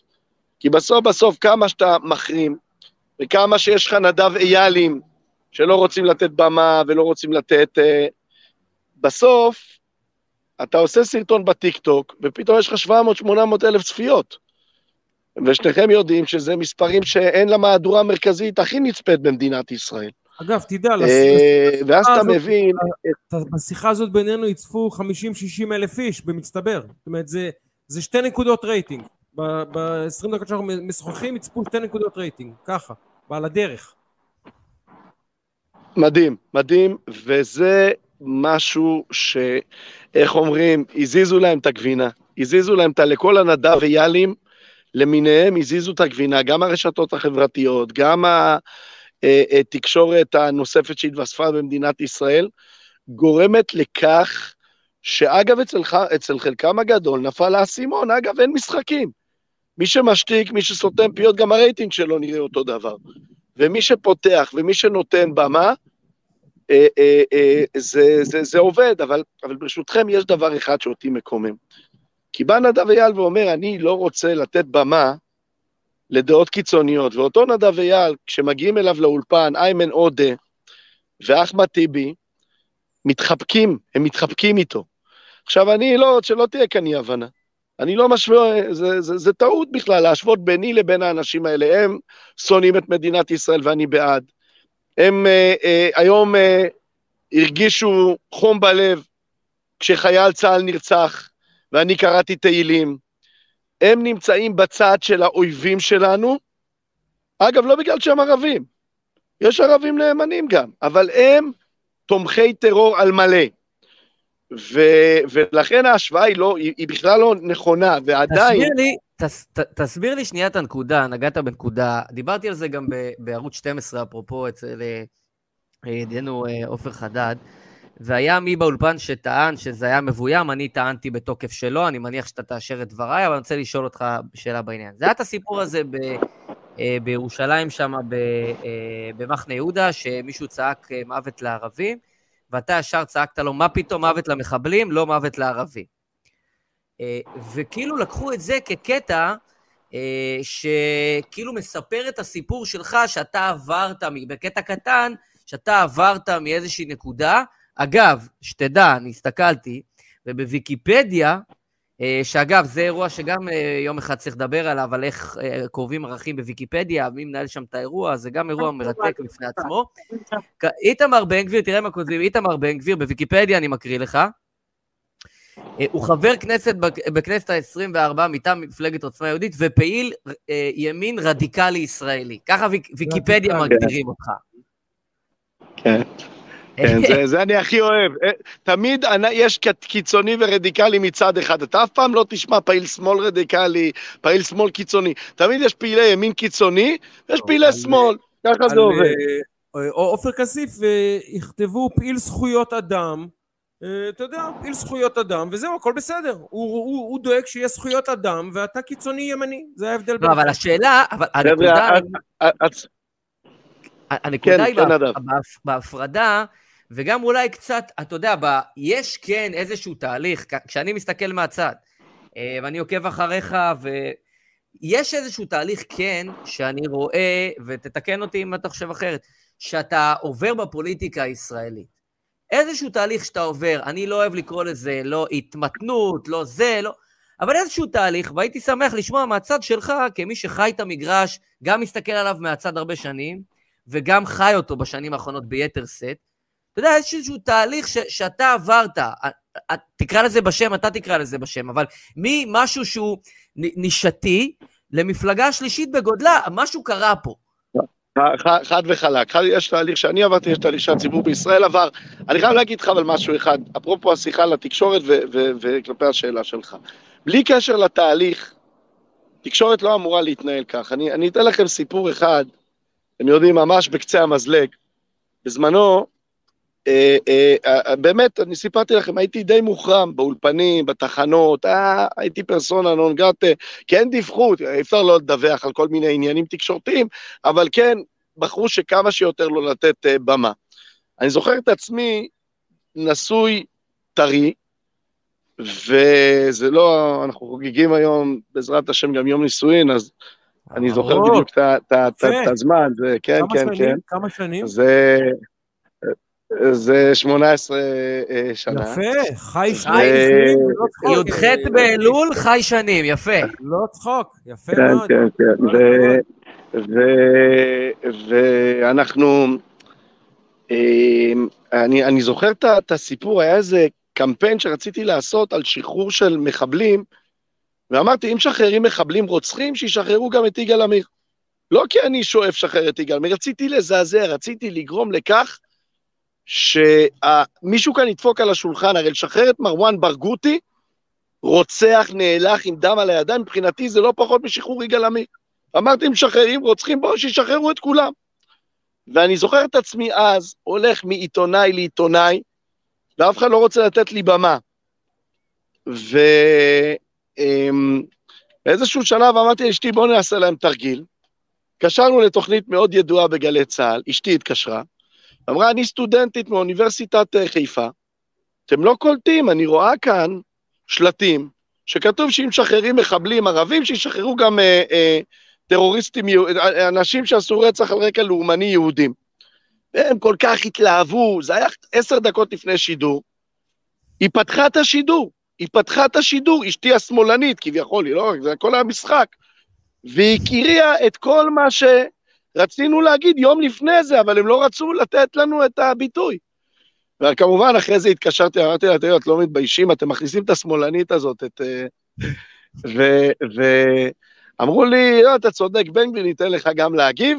ובאמת בערב, ביומן הערב, נתנו לי להגיב על אשתי השמאלנית כביכול, שהעבירה מסר. מה, מה אני רוצה להגיד לכם בזה? אני רוצה להגיד לכם בזה שזו תקשורת לא הגונה, וזו התנהלות שהיא, שהיא לא נכונה, משום שבסוף, עזוב שנייה, מה הדעות?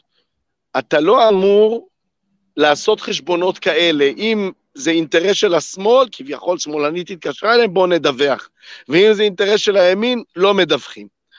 עכשיו לשאלתך, כמו שאומרים נדב, תראה, ודאי שאני מרגיש אה, שינוי, אבל השינוי הזה הוא גם באיתמר בן גביר, גם בחברה הישראלית, ובכלל במציאות במדינת ישראל. אני ודאי שהשתניתי.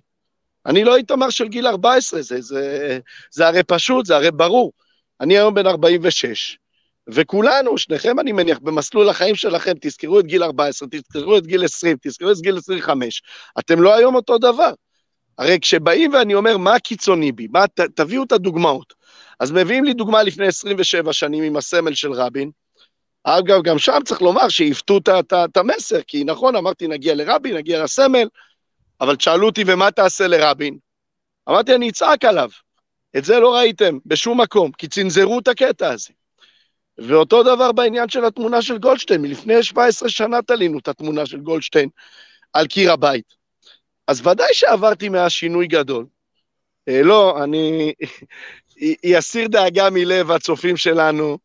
אני עדיין הסמן הימני בכנסת ישראל, ואני לא מתכוון אה, אה, לסגת משתם. אני רוצה לעזור לך עם תובנה שלי, שאולי תעזור לך אפילו, אני אומר את זה בעדינות, לראות את עצמך ממקום אחר. אני חושב, יש לך יחסים מאוד מעניינים עם התקשורת, מגיל 14, אותה כתבה זה היה אה, קירשנר עליו השלום, נכון? מי זה היה? מי עשה את הכתבה הזאת? אה, איזה מהכתבות? אה, הכתבה עם האוטו, עם הסמל שלו, מי זה היה? אה, אה חזי מחלב, חזי מחלב. לא משנה. אז אני, אני, אני זוכר, אני הרי בתקשורת הרבה שנים, ותמיד חשבתי לעצמי עליך, אמרתי לעצמי, אני חושב שאיתמר עסוק יותר באיך להגיע, מכיוון שהסף כניסה שלך לתקשורת היה מאוד מאוד מאוד גבוה, כמעט בלתי אפשרי, לא נתנו לך להיכנס לתקשורת, היית צריך להעלות את הווליום בטון, לייצר פרובוקציות שהתקשורת תגיב אליהן כדי שתקבל תשומת לב ויהיה לך קיום במרחב. אני חושב שמה שקרה בשנים האחרונות, האחרונות הוא שאמרת בעבר הפרובוקציה הסתירה לך את המסר ועכשיו אתה אומר אני לא צריך פרובוקציה המסר ידבר בשמי כבר. ואני חושב שהמקום שבשנים האחרונות אתה הולך בו וזה המקום שעושה לך טוב ולכן גם הרבה ציבור, ציבור גדול בהרבה ממה שאתה מבין, מוכן לקבל אותך, הוא כי את המסר הוא מוכן לשמוע. הפרובוקציות של גיל 14, 21, 22, הפחידו אנשים, והתקשורת גם ידעה להפחיד עוד יותר. אבל עכשיו, הפרובוקציות כבר אינן, יש מסר, ועכשיו אנשים יכולים להיבהל מהמסר, נדב אייל שייבהל מהמסר, הכל בסדר. אבל הרוב של הציבור מוכן להקשיב למסר, וזה המהלך המעניין שעשית. הזזת את הפרובוקציות ואמרת למסר, אתה עכשיו מוביל. לדעתי זה עשתה לך רק טוב. יש, יש בזה הרבה מה שאתה אומר. תראה, אני, קודם כל גם אז, המטרה היה, היה להעביר מסר. המטרה לא הייתה סתם אה, להיות בתקשורת, אלא המטרה הייתה להעביר מסר. גם בוא, גם בוא נגיד, גם בוא נגיד, שי, אתה יודע, המשפט פרובוקציות שהתקשורת מתייחסת אליי, היה יותר מדי עם יד קלה על ההדק. מה זה פרובוקציות? שאני לוקח 50 מסתננים לבריכת גורדון, ומראה את הצביעות של ה-i society, שכל הזמן אומר וקורא, בואו נקבל את המסתננים, ובואו נארח אותם. ופתאום כשאני מביא אותם לבריכה שלהם, לבית שלהם, אז כולם יוצאים מהמים, יום למחרת גם מחליפים את המים, תקשורת קראה לזה פרובוקציה. הרי בוא, אם היינו עושים את זה בהחלפת תפקידים, אם היה איש שמאל עושה את זה הפוך, אומרים, וואו, איזה תרגיל מבריק לתפארת אה, אה, חופש הביטוי ולתפארת ה... להציב מראה בפני החברה. בוא, בוא נודה על האמת, היה קל לתקשורת לתייג ולהגיד, זה פרובוקציה, זה אלימות, זה... אבל אני בהחלט מקבל גם את הפרשנות שלך. אני היום פחות צריך אה, להשת... לצעוק ביותר ווליום, אני עדיין צועק שצריך, אני עדיין מאוד מאוד נחוש ומאוד נוקב, אבל אני מקבל את זה, אני מקבל את זה, שהיום אני פחות צריך, ו... אבל אתה יודע מה, גם עוד דבר, ואני גם יודע בזה בעצמי. היום כשאני גם אני אומר את המסרים, אני מקפיד שזה יהיה גם בחיוך.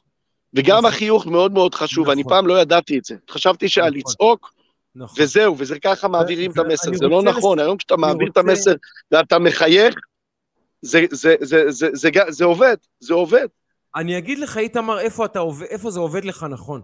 למשל בשייח' ג'ראח, שמעון הצדיק, שם זה נקודה משמעותית מאוד בקריירה הפוליטית שלך. אני חושב שתנתח לאחור יום אחד את האירוע המאוד מעניין שקורה לך בשנה האחרונה, ובשמעון הצדיק הוא התחיל. ואני אגיד לך למה שמעון הצדיק עבד כל כך טוב, תקשורתית. כי אני חושב שהנקודות שבהן אתה מצליח, הוא המקום שבו המציאות כל כך מעוותת ובלתי נתפסת, ואתה בא בהתנהגות שלך ואומר, חברים, זה עקום! ואתה היחיד שאומר את זה. כי בשמעון הצדיק היה דבר כל כך מגוחך, שאם אתה לא מקים לשכה, אנשים לא יכולים ללכת שם ברחוב, כי אין שוטרים שיאבטחו את המקום הזה. אנשים אמרו, זה מעוות. לא יכול להיות שמדינת ישראל, אם חבר כנסת לא מגיע, לא מסוגלת לשמור על המקום הזה. וברגע שאתה בא ועושה את הדבר הזה, הפער בין כמה שהמציאות חולנית לכמה שהמעשה שלך הוא בסיסי, מהדהד את המסר שלך. אז אני חושב שהמקומות שבהם אתה יצליח, מצליח לפגוש את האבסורד בפנים ולהבהיר אותו לציבור, מחזק אותך מאוד. ובשמעון הצדיק זה היה נקודה בול בפוני, תדע, בול בפוני זה עבד. אני, אני רוצה לחבר, אני, אני מסכים עם, עם האמירה, זה מטר הוא המשמעותי בעיניי, ב... אני, קודם כל אני רוצה להחמיא לך, איתמר, שאני חושב שאתה, אה, השנים שלך, אתה יודע, אני הייתי פעם קצין דוברות של אגף טכנולוגיה ולוגיסטיקה, זה הדברים הקשים ל- לפרסם, הדברים, זה לא חיל האוויר, מטוסים, זה הדברים שיותר מורכב.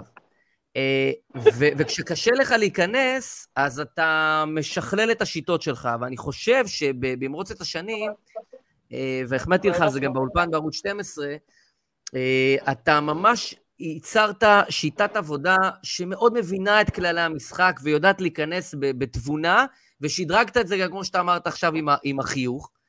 אה, אני רוצה לאתגר אותך באיזה שתי נקודות קטנות. האחת, היה אצלנו לפני כמה חודשים, באחד הפרקים המסקרנים, אה, בצלאל סמוטריץ', שהיה שיחה מרתקת, ואחד הדברים שהיו מעניינים, כי אנחנו, יש לנו פה צופים ומאזינים, באמת, מכל הכיוונים, מכל הארץ וגם מהעולם, ובכלל אנשים עם הרבה מאוד תפיסות ודעות. והוא דיבר, משהו שתפס לי את האוזן, ואחר כך גם אה, הדהד, הוא דיבר על גבי לסקי. הוא אמר, אה, שאלתי אותו על אידיאולוגיות קצת, אתה יודע, אנחנו כל פעם יורדים לרזולוציה המאוד אה, שטחית, פרג... קצת על אידיאולוגיה. הוא אמר לי, תשמע, אני נכנסתי לכנסת, אמר לי גבי לסקי, אה, עורכת הדין של אלעד תמימי, שמאל קשה, מה לי ולה, הוא אמר לי, ישבתי איתה שלוש-ארבע שעות, התדיינתי איתה על אידיאולוגיה. הוא ביקר מאוד את בנט, הוא אמר הרבה מאוד דברים קשים על נפתלי בנט, אבל הוא אמר, איתה, אני לא מסכים איתה על כלום, אבל מצאתי מישהו עם אידיאולוגיה בצד השני. ואז אני שואל אותך, כשאתה מסתכל היום על השמאל הישראלי, איך אתה רואה את הדברים? אתה רואה דברים שאתה יכול להזדהות איתם וכולי, שאתה אפילו יכול לפרגן להם, או שאתה אומר, אה, הכל ריק. לא, לא, חד וחלק. אני, אגב, אפרופו השינוי, באמת השינוי הוא, הוא לא רק שינוי אה, אה, באמת בסגנון, ב, הוא שינוי גם אידיאולוגי. והנה זו דוגמה מצוינת שהבאת. כשאני הייתי נער, אז ראיתי את העניינים יותר בשחור לבן. עכשיו, זה לא שאני היום מסתכל על גבי לסקי ואומר, בוא הנה, אני, אני מתקרב לדעות שלה, ממש לא. אה, אני עדיין מתעב את הדעות שלה, ואני חושב שיש בדעות שלה כל מיני נקודות שהן קשות מאוד, פוגעות מאוד, בעייתיות מאוד. אבל היום כשאני מסתכל, אני כן יודע להעריך ולהגיד, בוא הנה, יש גם אנשים בצד השני שהם אנשים אידיאולוגיים. אין מה לעשות, זה כשה, כשאתה יותר צעיר, אתה, החיים הם יותר שחור לבן. וכשאתה מתבגר, אז החיים יותר מורכבים. עכשיו, תגיד לי שזה עושה לי משהו בקבלת ההחלטות האידיאולוגיות שלי?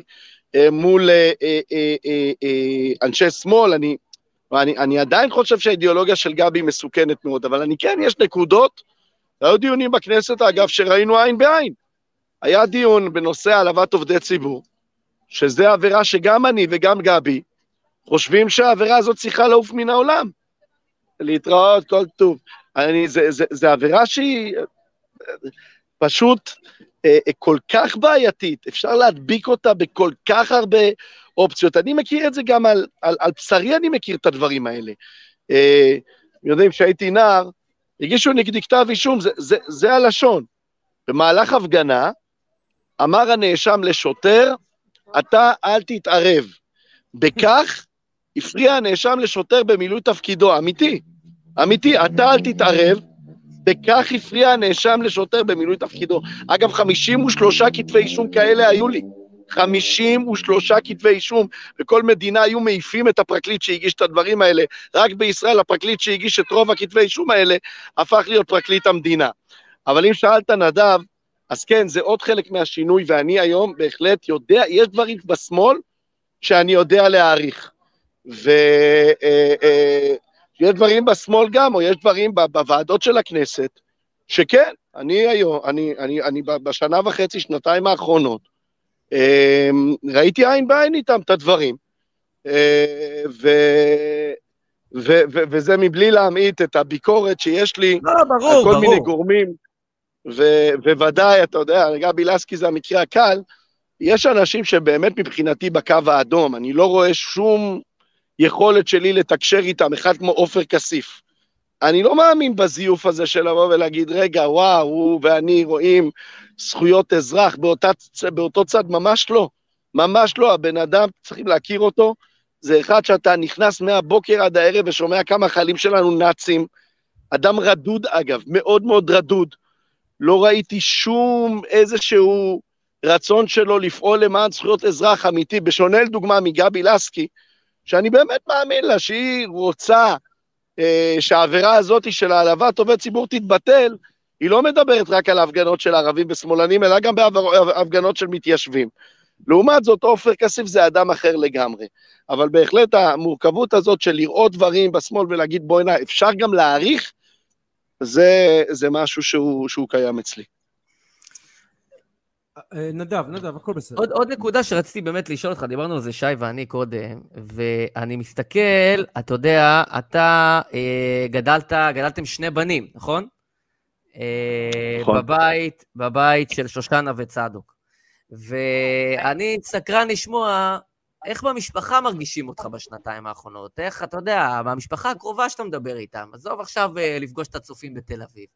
במשפחה איך מרגישים, איך הפידבק שאתה מקבל? ביקורות, פוזיטיב, נגטיב.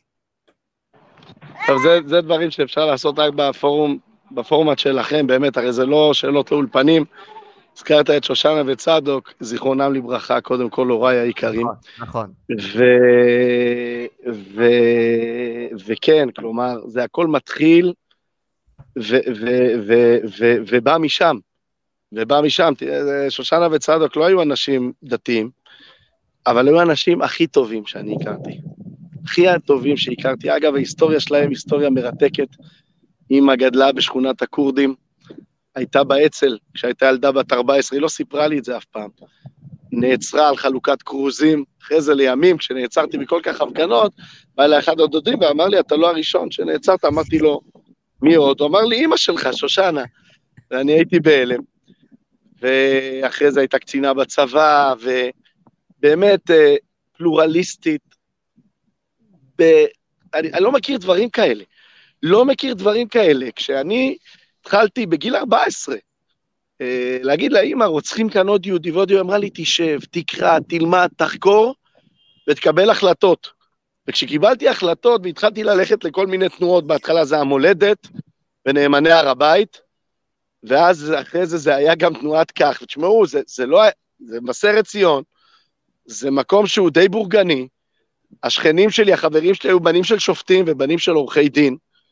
אה, אה, אימא ואבא בנו את הבית הזה בעשר אצבעות, באמת, הם, בגלל שהם הגיעו מבתים שהיה קשה שם, הם בנו לנו בית של חלומות במבשרת ציון, נתנו לנו הכל, וזה היום כשאני מנתח, זה היה האומץ הכי גדול מבחינתה, לעמוד מול החברות שלה, ולהגיד, כן, הבן שלי פעיל בכך, וכך של אז, זה, זה, זה באמת, היו ימים לא פשוטים, אני גם נעצרתי עוד פעם ועוד פעם ועוד פעם, היא כל כך דאגה לי, אבל המקום הזה של ללכת עם האמת ולהאמין בו, זה משהו שהוא נותן לך המון המון המון כוח בהמשך. אותו דבר אבא צדוק, שלחם בכל מלחמות ישראל. אגב, היה ילד כשהגיע אה, אה, אה, ועבד בשוק מחנה יהודה, למד בחדר, אבל עזב את העבודה כדי לפרנס את האחים שלו, ו- ולחם בכל מלחמות ישראל.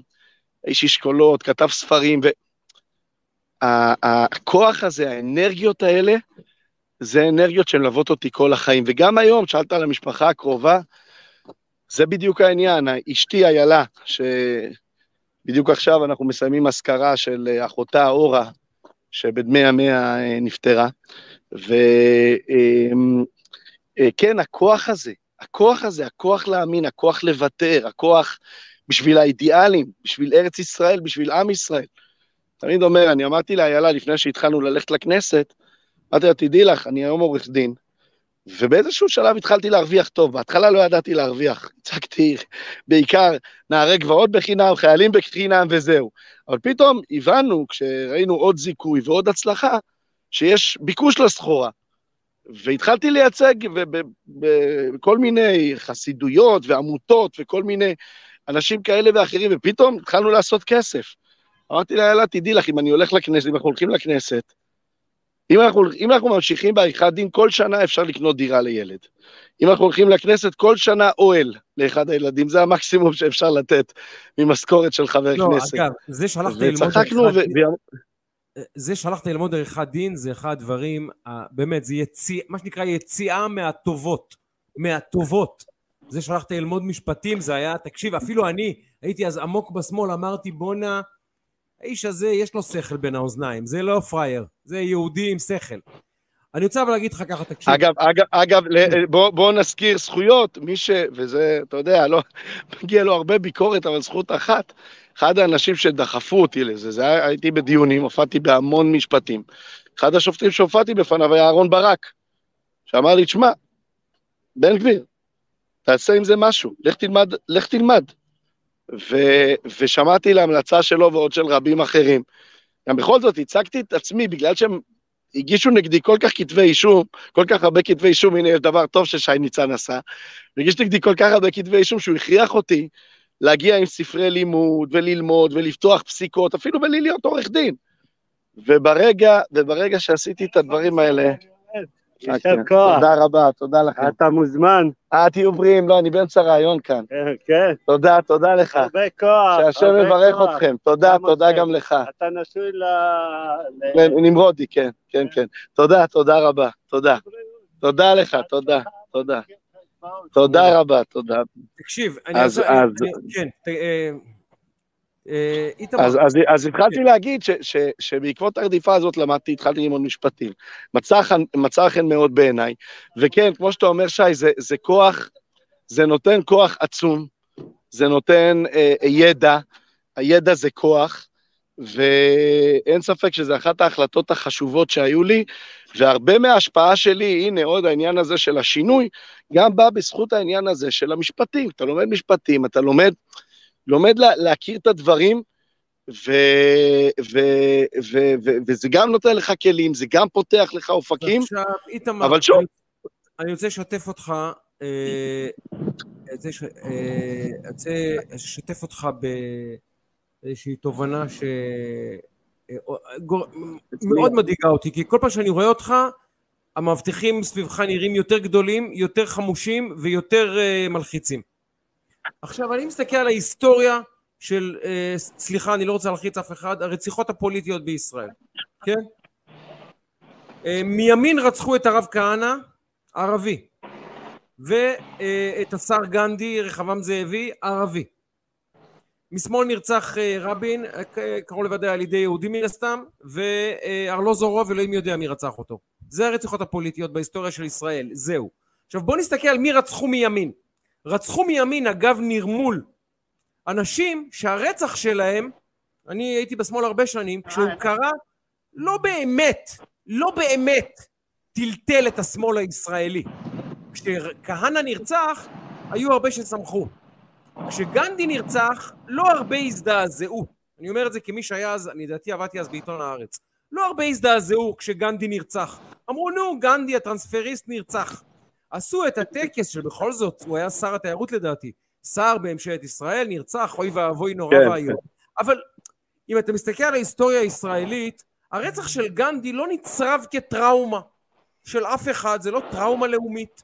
גם הרצח, וזה טראומה, נרצח שר במלון בישראל, בירי בגב על ידי מחבל. אירוע מטורף, שהוא לא נחשב טראומה גדולה פה. גם הרצח של כהנא לא נחשב טראומה, ואני אומר לך, איתמר, הם רוצים לנרמל פגיעה בך. יש. המהלך הוא כזה, יש צד אחד שבעצם אומר, איתמר בן גביר הוא לא נורמלי, הוא לא לגיטימי, הוא לא נורמלי, הוא לא לגיטימי, אל תנרמלו אותו, אל תנרמלו אותו. ואז יבוא המטורף, חס ושלום, שהקדוש ברוך הוא ישמור עליך מכל משמר, מכל הלב אני אומר את זה, חס ושלום, ויפגע בך, אבל זה יהיה נורמלי, כי בקיצונים מותר לפגוע. עכשיו זה המאבק, איתמר, תדע, הם מפחדים שתהיה נורמלי, כי אז אסור גם לפגוע בך.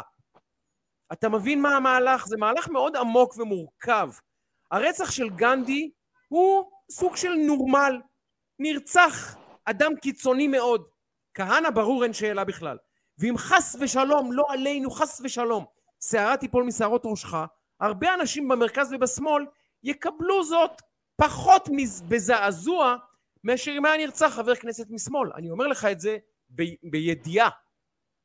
זה הפחד שלי. תראה, לצערי, לצערי, לצערי אתה, כן, אני, שי, אתה, אסיים בזה. אני אומר, אני אומר את הדברים שמור הבאים. על אני- עצמך, תקיף את עצמך בהרבה הבטחה.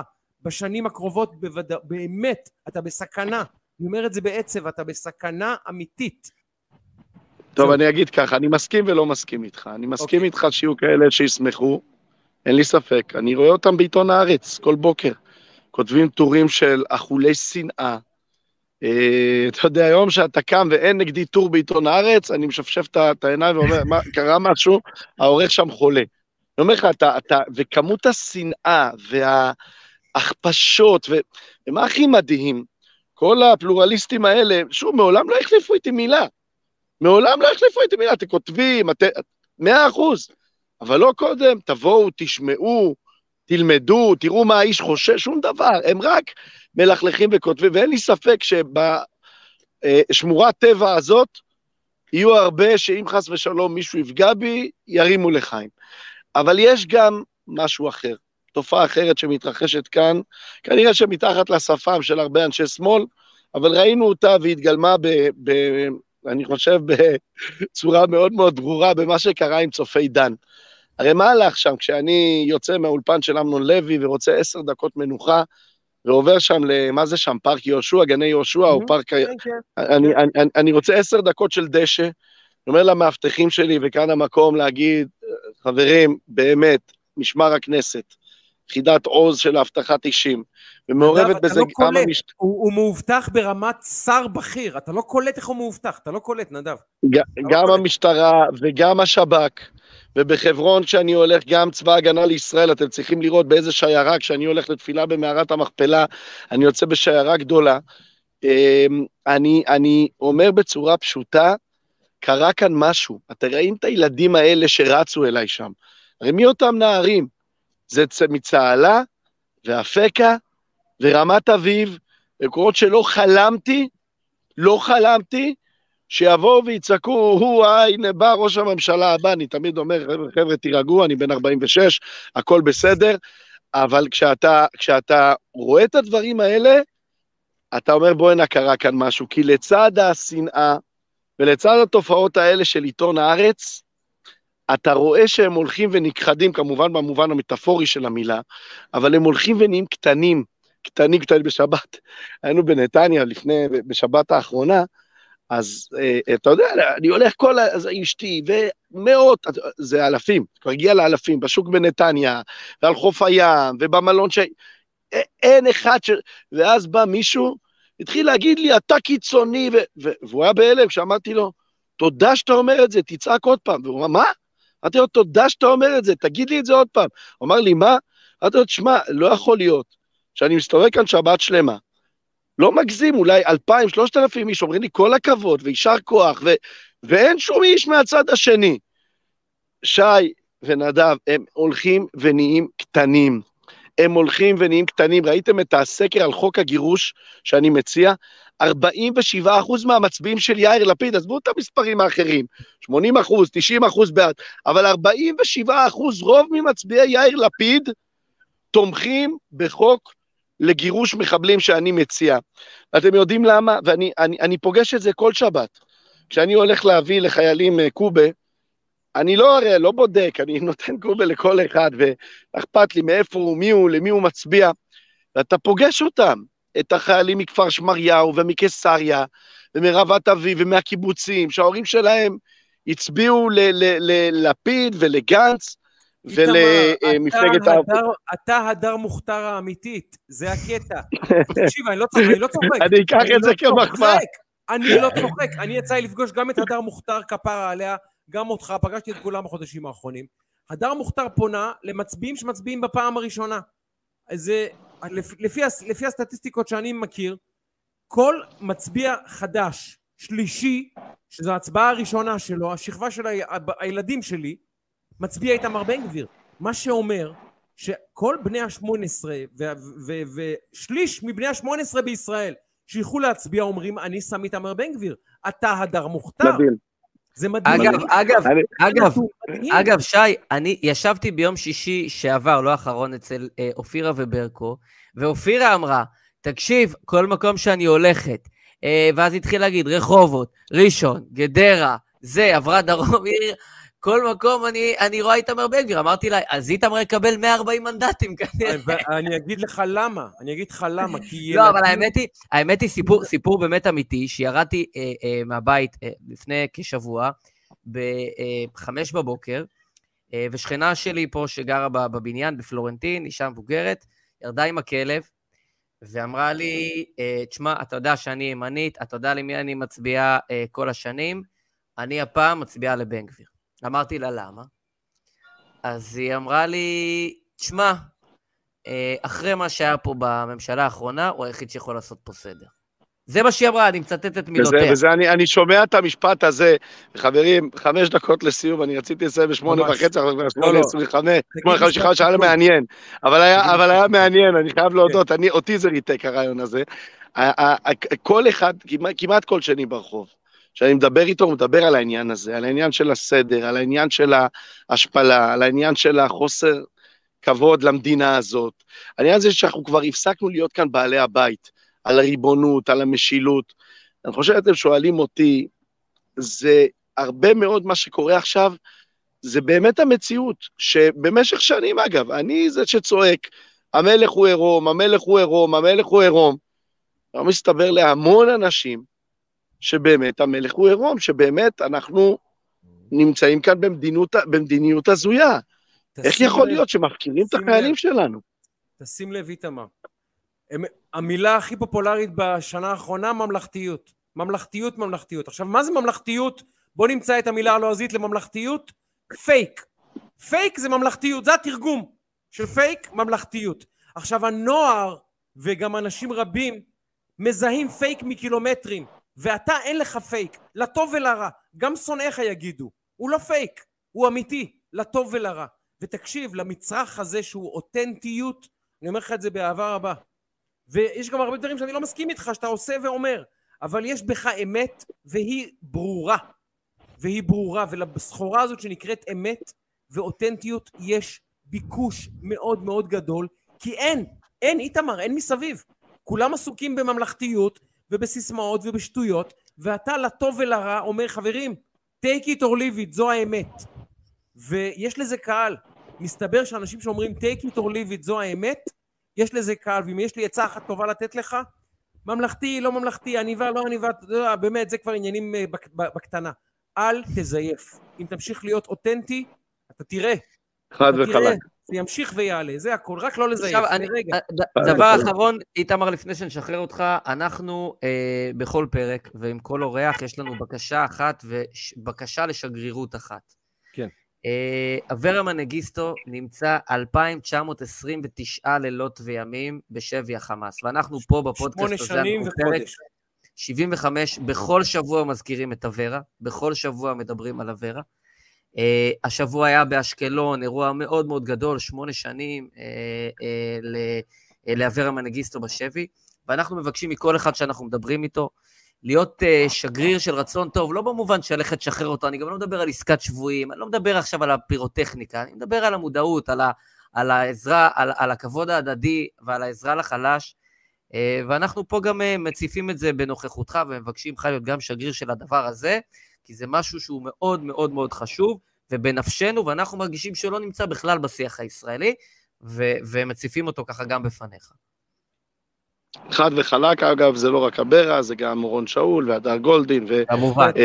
ועוד שם, שמות נכון? שאנחנו לא, לא השכלנו להחזיר. תראו, אני אגיד לכם, אני אה, אה, לפני שבועיים, באחד הכנסים שעשיתי, אני עושה המון כנסים, אז אה, אה, גברת מהמטה, שמטה על שחרור, באה והפנתה את המצלמה ואמרה, מה אתה תעשה? מה אתה תעשה? אז אמרתי לה, כמו שאני, הנה, מקודם אמר שי, תהיה אותנטי, תהיה אמיתי.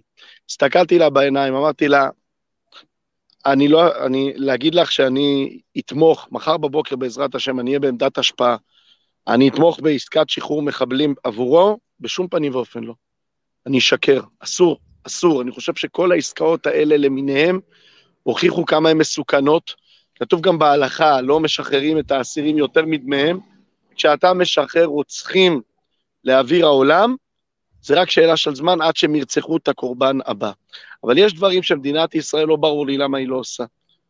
ולא ברור לי למה אנחנו מאפשרים, לדוגמה, טיפול הומניטרי לכל מיני אה, משפחות של אנשי חמאס, כשהמינימום של המינימום של ההומניטרי לא עושים בצד השני. ואני מייחל היום, בעזרת השם, אני מקווה, שיום יבוא ואני באמת אהיה במוקדי כוח ומוקדי השפעה, שאני אוכל לבקש דין וחשבון על הדברים האלה. אני לא מדבר עכשיו על מבצע לשחרור אה, אה, אה, אה, אה, סטייל אנטבה, שאולי גם הגיע הזמן שאנחנו נשחזר אה, גם דברים כאלה. אבל אני במינימום של המינימום, אני שואל שאלה, מה הולך כאן? מה הולך כאן? מה קרה לנו? איך אנחנו יכולים לתת להם להגיע לבתי חולים שלנו, לקבל טיפולים, כמובן בשם זה שאנחנו אנשים אה, אה, ליברליים ופלורליסטיים והומניטריים, ואנחנו בעד זכויות אדם, ואנחנו דואגים לזכויות אדם, ואנחנו אה, כאלה מוסריים, ולעומת זאת המינימום של המינימום, בצד השני, הצד של האויב, לא נעשה, צריך לגבות מהם מחיר, מחיר גדול, על זה שהם מחזיקים אה, אה, אה, אנשים שלנו שם, ואני חושב ומאמין שגם בנושא הזה, כמו גם נושאים אחרים, תראו, אנחנו דיברנו כבר 45 דקות ועדיין לא הספקנו, תבטיחו לי שבעזרת השם אחרי הבחירות נעשה עוד משהו, כי יש כל. כך הרבה דברים שלא הספקנו לעשות, לא על הנושא הכלכלי, ולא על הנושא הביטחוני, ולא על המשנה שלי, על מה צריך לעשות, ואיך צריך להחזיר את הכוח ההרתעה לצה"ל, ומה כל כך אה, דפוק ובעייתי במדיניות, שכמו היום רואים אה, מחבלים, ורגע, יש ספק, אז לא יורים ולא מפעילים שום דבר, ולא מנהלים את האירוע כמו שצריך לנהל את האירוע, ואני פשוט פעם אחר פעם, בדברים הכי פשוטים, תופס את עצמי ואומר, זה חייב לעבור שינוי. גם הנושא הזה של אברה, של אורון, של הדר, של כל מי שנמצא שם, וכל מה שיש לנו שנמצא שם, צריך לעבור איזשהו שינוי. עסקת שחרור מחבלים בחיים לא, אבל להפסיק את המסע הזה שאנחנו נותנים להם ונותנים להם ונותנים להם, אנחנו כל בוקר מעבירים, כל בוקר מעבירים סחורות וציוד ומה לא. די עם זה, די עם זה, איזה פראיירים אנחנו, וזה צריך להיפסק. איתמר, אה, א', שמור על עצמך, אני אומר את זה כל פעם ואני מתכוון לזה מעומק הלב, אני חושב שאתה האדם בסיכון הכי גבוה היום בישראל, בבקשה, שמור על עצמך בשביל האישה המהממת שלך והילדים היפים שלך, בבקשה. ואז בשביל עם ישראל. ואז, אבל קודם כל בשביל האישה והילדים, יותר חשוב מהכל. ובאמת, תישאר, כמו שאמרתי, זה הסוד. אם תצליח לשמור על האותנטיות הזאתי, ובאמת, באמת, לומר את האמת שלך, בדרך שלך, בלי לתת למשחק לשחק בך יותר מדי, זה יעבוד ואתה תעלה עוד הרבה, איתמר, אתה לא מבין. כי אין סחורה כזאת, לצערי, מסביב. כולם בפייק, כולם בסיסמאות, כולם בפלקטים הרכים המשעממים האלה, והציבור רואה, אדם שאומר אמת, הוא אומר, טוב, אני איתו. תדע, זה, זה מה שקורה לך מול העיניים. אנשים מאמינים לך פשוט. זהו. אה, איתמר, תודה רבה. מקווה שהיה סבבה, שלא שהיינו סבבה והכל היה על הכיפאק. היה. מעולה, היה מעולה, ועוד פעם, אני לא, בדרך כלל לא מזמין את עצמי לעוד רעיונות, אני כבר אומר, חבר'ה, בואו נעשה את זה עוד פעם, אחרי הבחירות בעזרת השם. ואני... תודה, תודה לכם. באהבה רבה. ביי, איתמר. תהיה בריא. תודה. להתראות, תודה. תודה. אה, יפה, נדבוש, אני שייקה. חייב לסיים, כי אני בעשר נמצא כאן באולפן של ערוץ 14. אז, תודה, אני רק אגיד. בשני משפטים. אה, קודם כל, היה רעיון מרתק, רצינו לדבר על עוד כמה דברים, אבל כמובן שהזמן היה קצר. אה, אחלה איתמר, באמת, היו פה דברים, גם הוא אמר בעצמו, אה, שמדברים עליהם רק בפודקאסט כזה, כמו אצלנו. אה, אז, אה, אז היה מרתק. אנחנו נגיד שבפרקים הבאים, יש לנו פה עוד אורחים שבעזרת השם יגיעו בשבועות אנשים, הבאים, נמשיך השם. להזמין. אם יש לכם הצעות, רעיונות, תגובות, אה, כל דברים שאתם חושבים כמובן לשלוח, נגיד, אחד, אה, תודה רבה לרן ישע שעורך אותנו, מפיק אותנו לפני שהוא נוטש אותנו לקליפורניה לאיזה נסיעה מדליקה, מפרגנים לו ולגלית לו ולילדים, מפרגנים עומק הלב. מכל הלב. אה, ונגיד תודה לכן ולכם על ההאזנה. לא מובן מאליו, אנחנו פרק 75, אנחנו לקראת תקופת בחירות, יהיו פה הרבה דברים נכון. מרתקים ומעניינים. ואם אהבתם, שתפו את הבשורה לעוד אנשים, תעבירו, תרחיבו את המעגל, כי באמת, אנחנו עושים את זה בשבילכם, באמת, אתם רואים, אני רץ לעבודה, נדב בעבודה, כולנו פה, רק כי אנחנו יודעים שיש לזה, אה, אה, ל- ל- כמו שאמרתי, יש אנשים שרוצים את הקולות האלה לשמוע, ואנחנו מנסים לתת להם את האפשרות הזאת. נדב, לא נשחרר אותך לפני הימור זריז על התוצאה הערב. אה, חמש אחת לפסאז'. לא. כן, חמש אחת ככה אגרסיבי. אה, אני כמובן מפרגן למכבי חיפה, אבל נראה לי שלשם זה הולך. רציתי לדבר איתך על סוף שבוע שהייתי באלרום ברמת הגולן, זה אנשים מקסימים, איזה מקום מדליק, איזה חתונה יהודית מרגשת הייתי של איתן וסער, ואיזה כיף היה. רציתי לדבר איתך על מרב מיכאלי והאיפה ואיפה. שלה בין אנטוני ורן לבין... על מרב מיכאלי צריכים לבין להקדיש שני אנטואן קונט. כן. אה, ועל עוד כמה דברים, אבל אנחנו בסדר, שוואיה שוואיה יש לנו, בעזרת השם גם יהיה שבוע הבא. אז אנחנו נגיד, אנחנו בגוגל פודקאסט, ובאפל פודקאסט, ובספוטיפיי, וביוטיוב, ובפייסבוק, ובאמת בכל מקום אפשרי. אז אתם שואלת מוזמנים אורנה להצטרף. גרנות, האם נרצה לראיין את אברהם קליין? היא מתכוונת לשופט הכדורגל האגדי? התשובה היא בוודאי. נשמח לדבר איתו על זיכרונותיו מפאולו רוסי, 1982. הוא שפט גם ב-1966 באנגליה. הוא אחד מהשופטים הגדולים בתולדות הכדורגל העולמי, אגב, לא רק הישראלי. נכון, נכון. נשמח מאוד, אורנה, תכתבי לי במסנג'ר בפייסבוק את הקונטקט שלו, נשמח לשוחח איתו. סחטיק, וגם באמת עלו פה כל מיני שאלות, לחלק איתמר ככה ענה וניסינו לתווך תוך כדי, חלק כמובן הזמן היה טיפה קצר אז אנחנו מתנצלים, אבל לא מובן מאליו, חברות וחברים, אה, שייקה, תודה רבה לך, אתה צריך לרוץ לשידור שלך, רץ, רץ עכשיו. אה, שיהיה בהצלחה רבה, אחי היקר והאהוב. אה, נגיד לכם שוב תודה על הזמן, תודה רבה על ההקשבה ועל הצפייה. לסנונית ולאיתן ולשושנה גבאי ומיכל אבידר ואורנה מסתכל כאמור וחורכה. אני מסתכל פה, זה מאות. של, אני לא יודע, מאות רבות של תגובות ושאלות, אז זה באמת לא מובן מאליו, אז תודה רבה לכן ולכם. ויעקב וייכמן הגדול, ואילת שחזרה אלינו, אילת, אה, אילת, ומי זה? אסתר בן חיון, ובאמת, כל הפרצופים היפים והאהובים שלנו פה. יופי. אז אה, יפה מאוד, שמחתי שגם איתמר ככה נהנה, אה, והיה מרתק, וגם ראית אותו שדיברנו על המשפחה, ראית שיצא ממנו כן, משהו כן. מאוד מיוחד. תקשיב, אני בחודשים האחרונים צברתי הרבה שעות איתמר בן גביר באולפנים, מחוץ לאולפנים, וראיתי אותו גם, תקשיב, אה, מול העיניים אתה רואה איך הוא מתבגר, מול העיניים שלי הוא מתבגר, ממש מול העיניים, ממש, זה מדהים לראות, ואני אומר לך, הוא בסכנה, אמיתית, אמיתית, לא בצחוקים, הוא בסכנה. כן. וזה הרצף הזה שדיברתי איתך על כהנא וגנדי, איתמר יושב ממש על הציר, וזה מסוכן מאוד. מסוכן מאוד. מסוכן מאוד. אה, איחלנו לו ונאחל לו בריאות טובה. נאחל לו בריאות, אה, מאחל גם. לך, שייקה, בריאות טובה, נאחל לכולם בריאות. טובה. יהיו לנו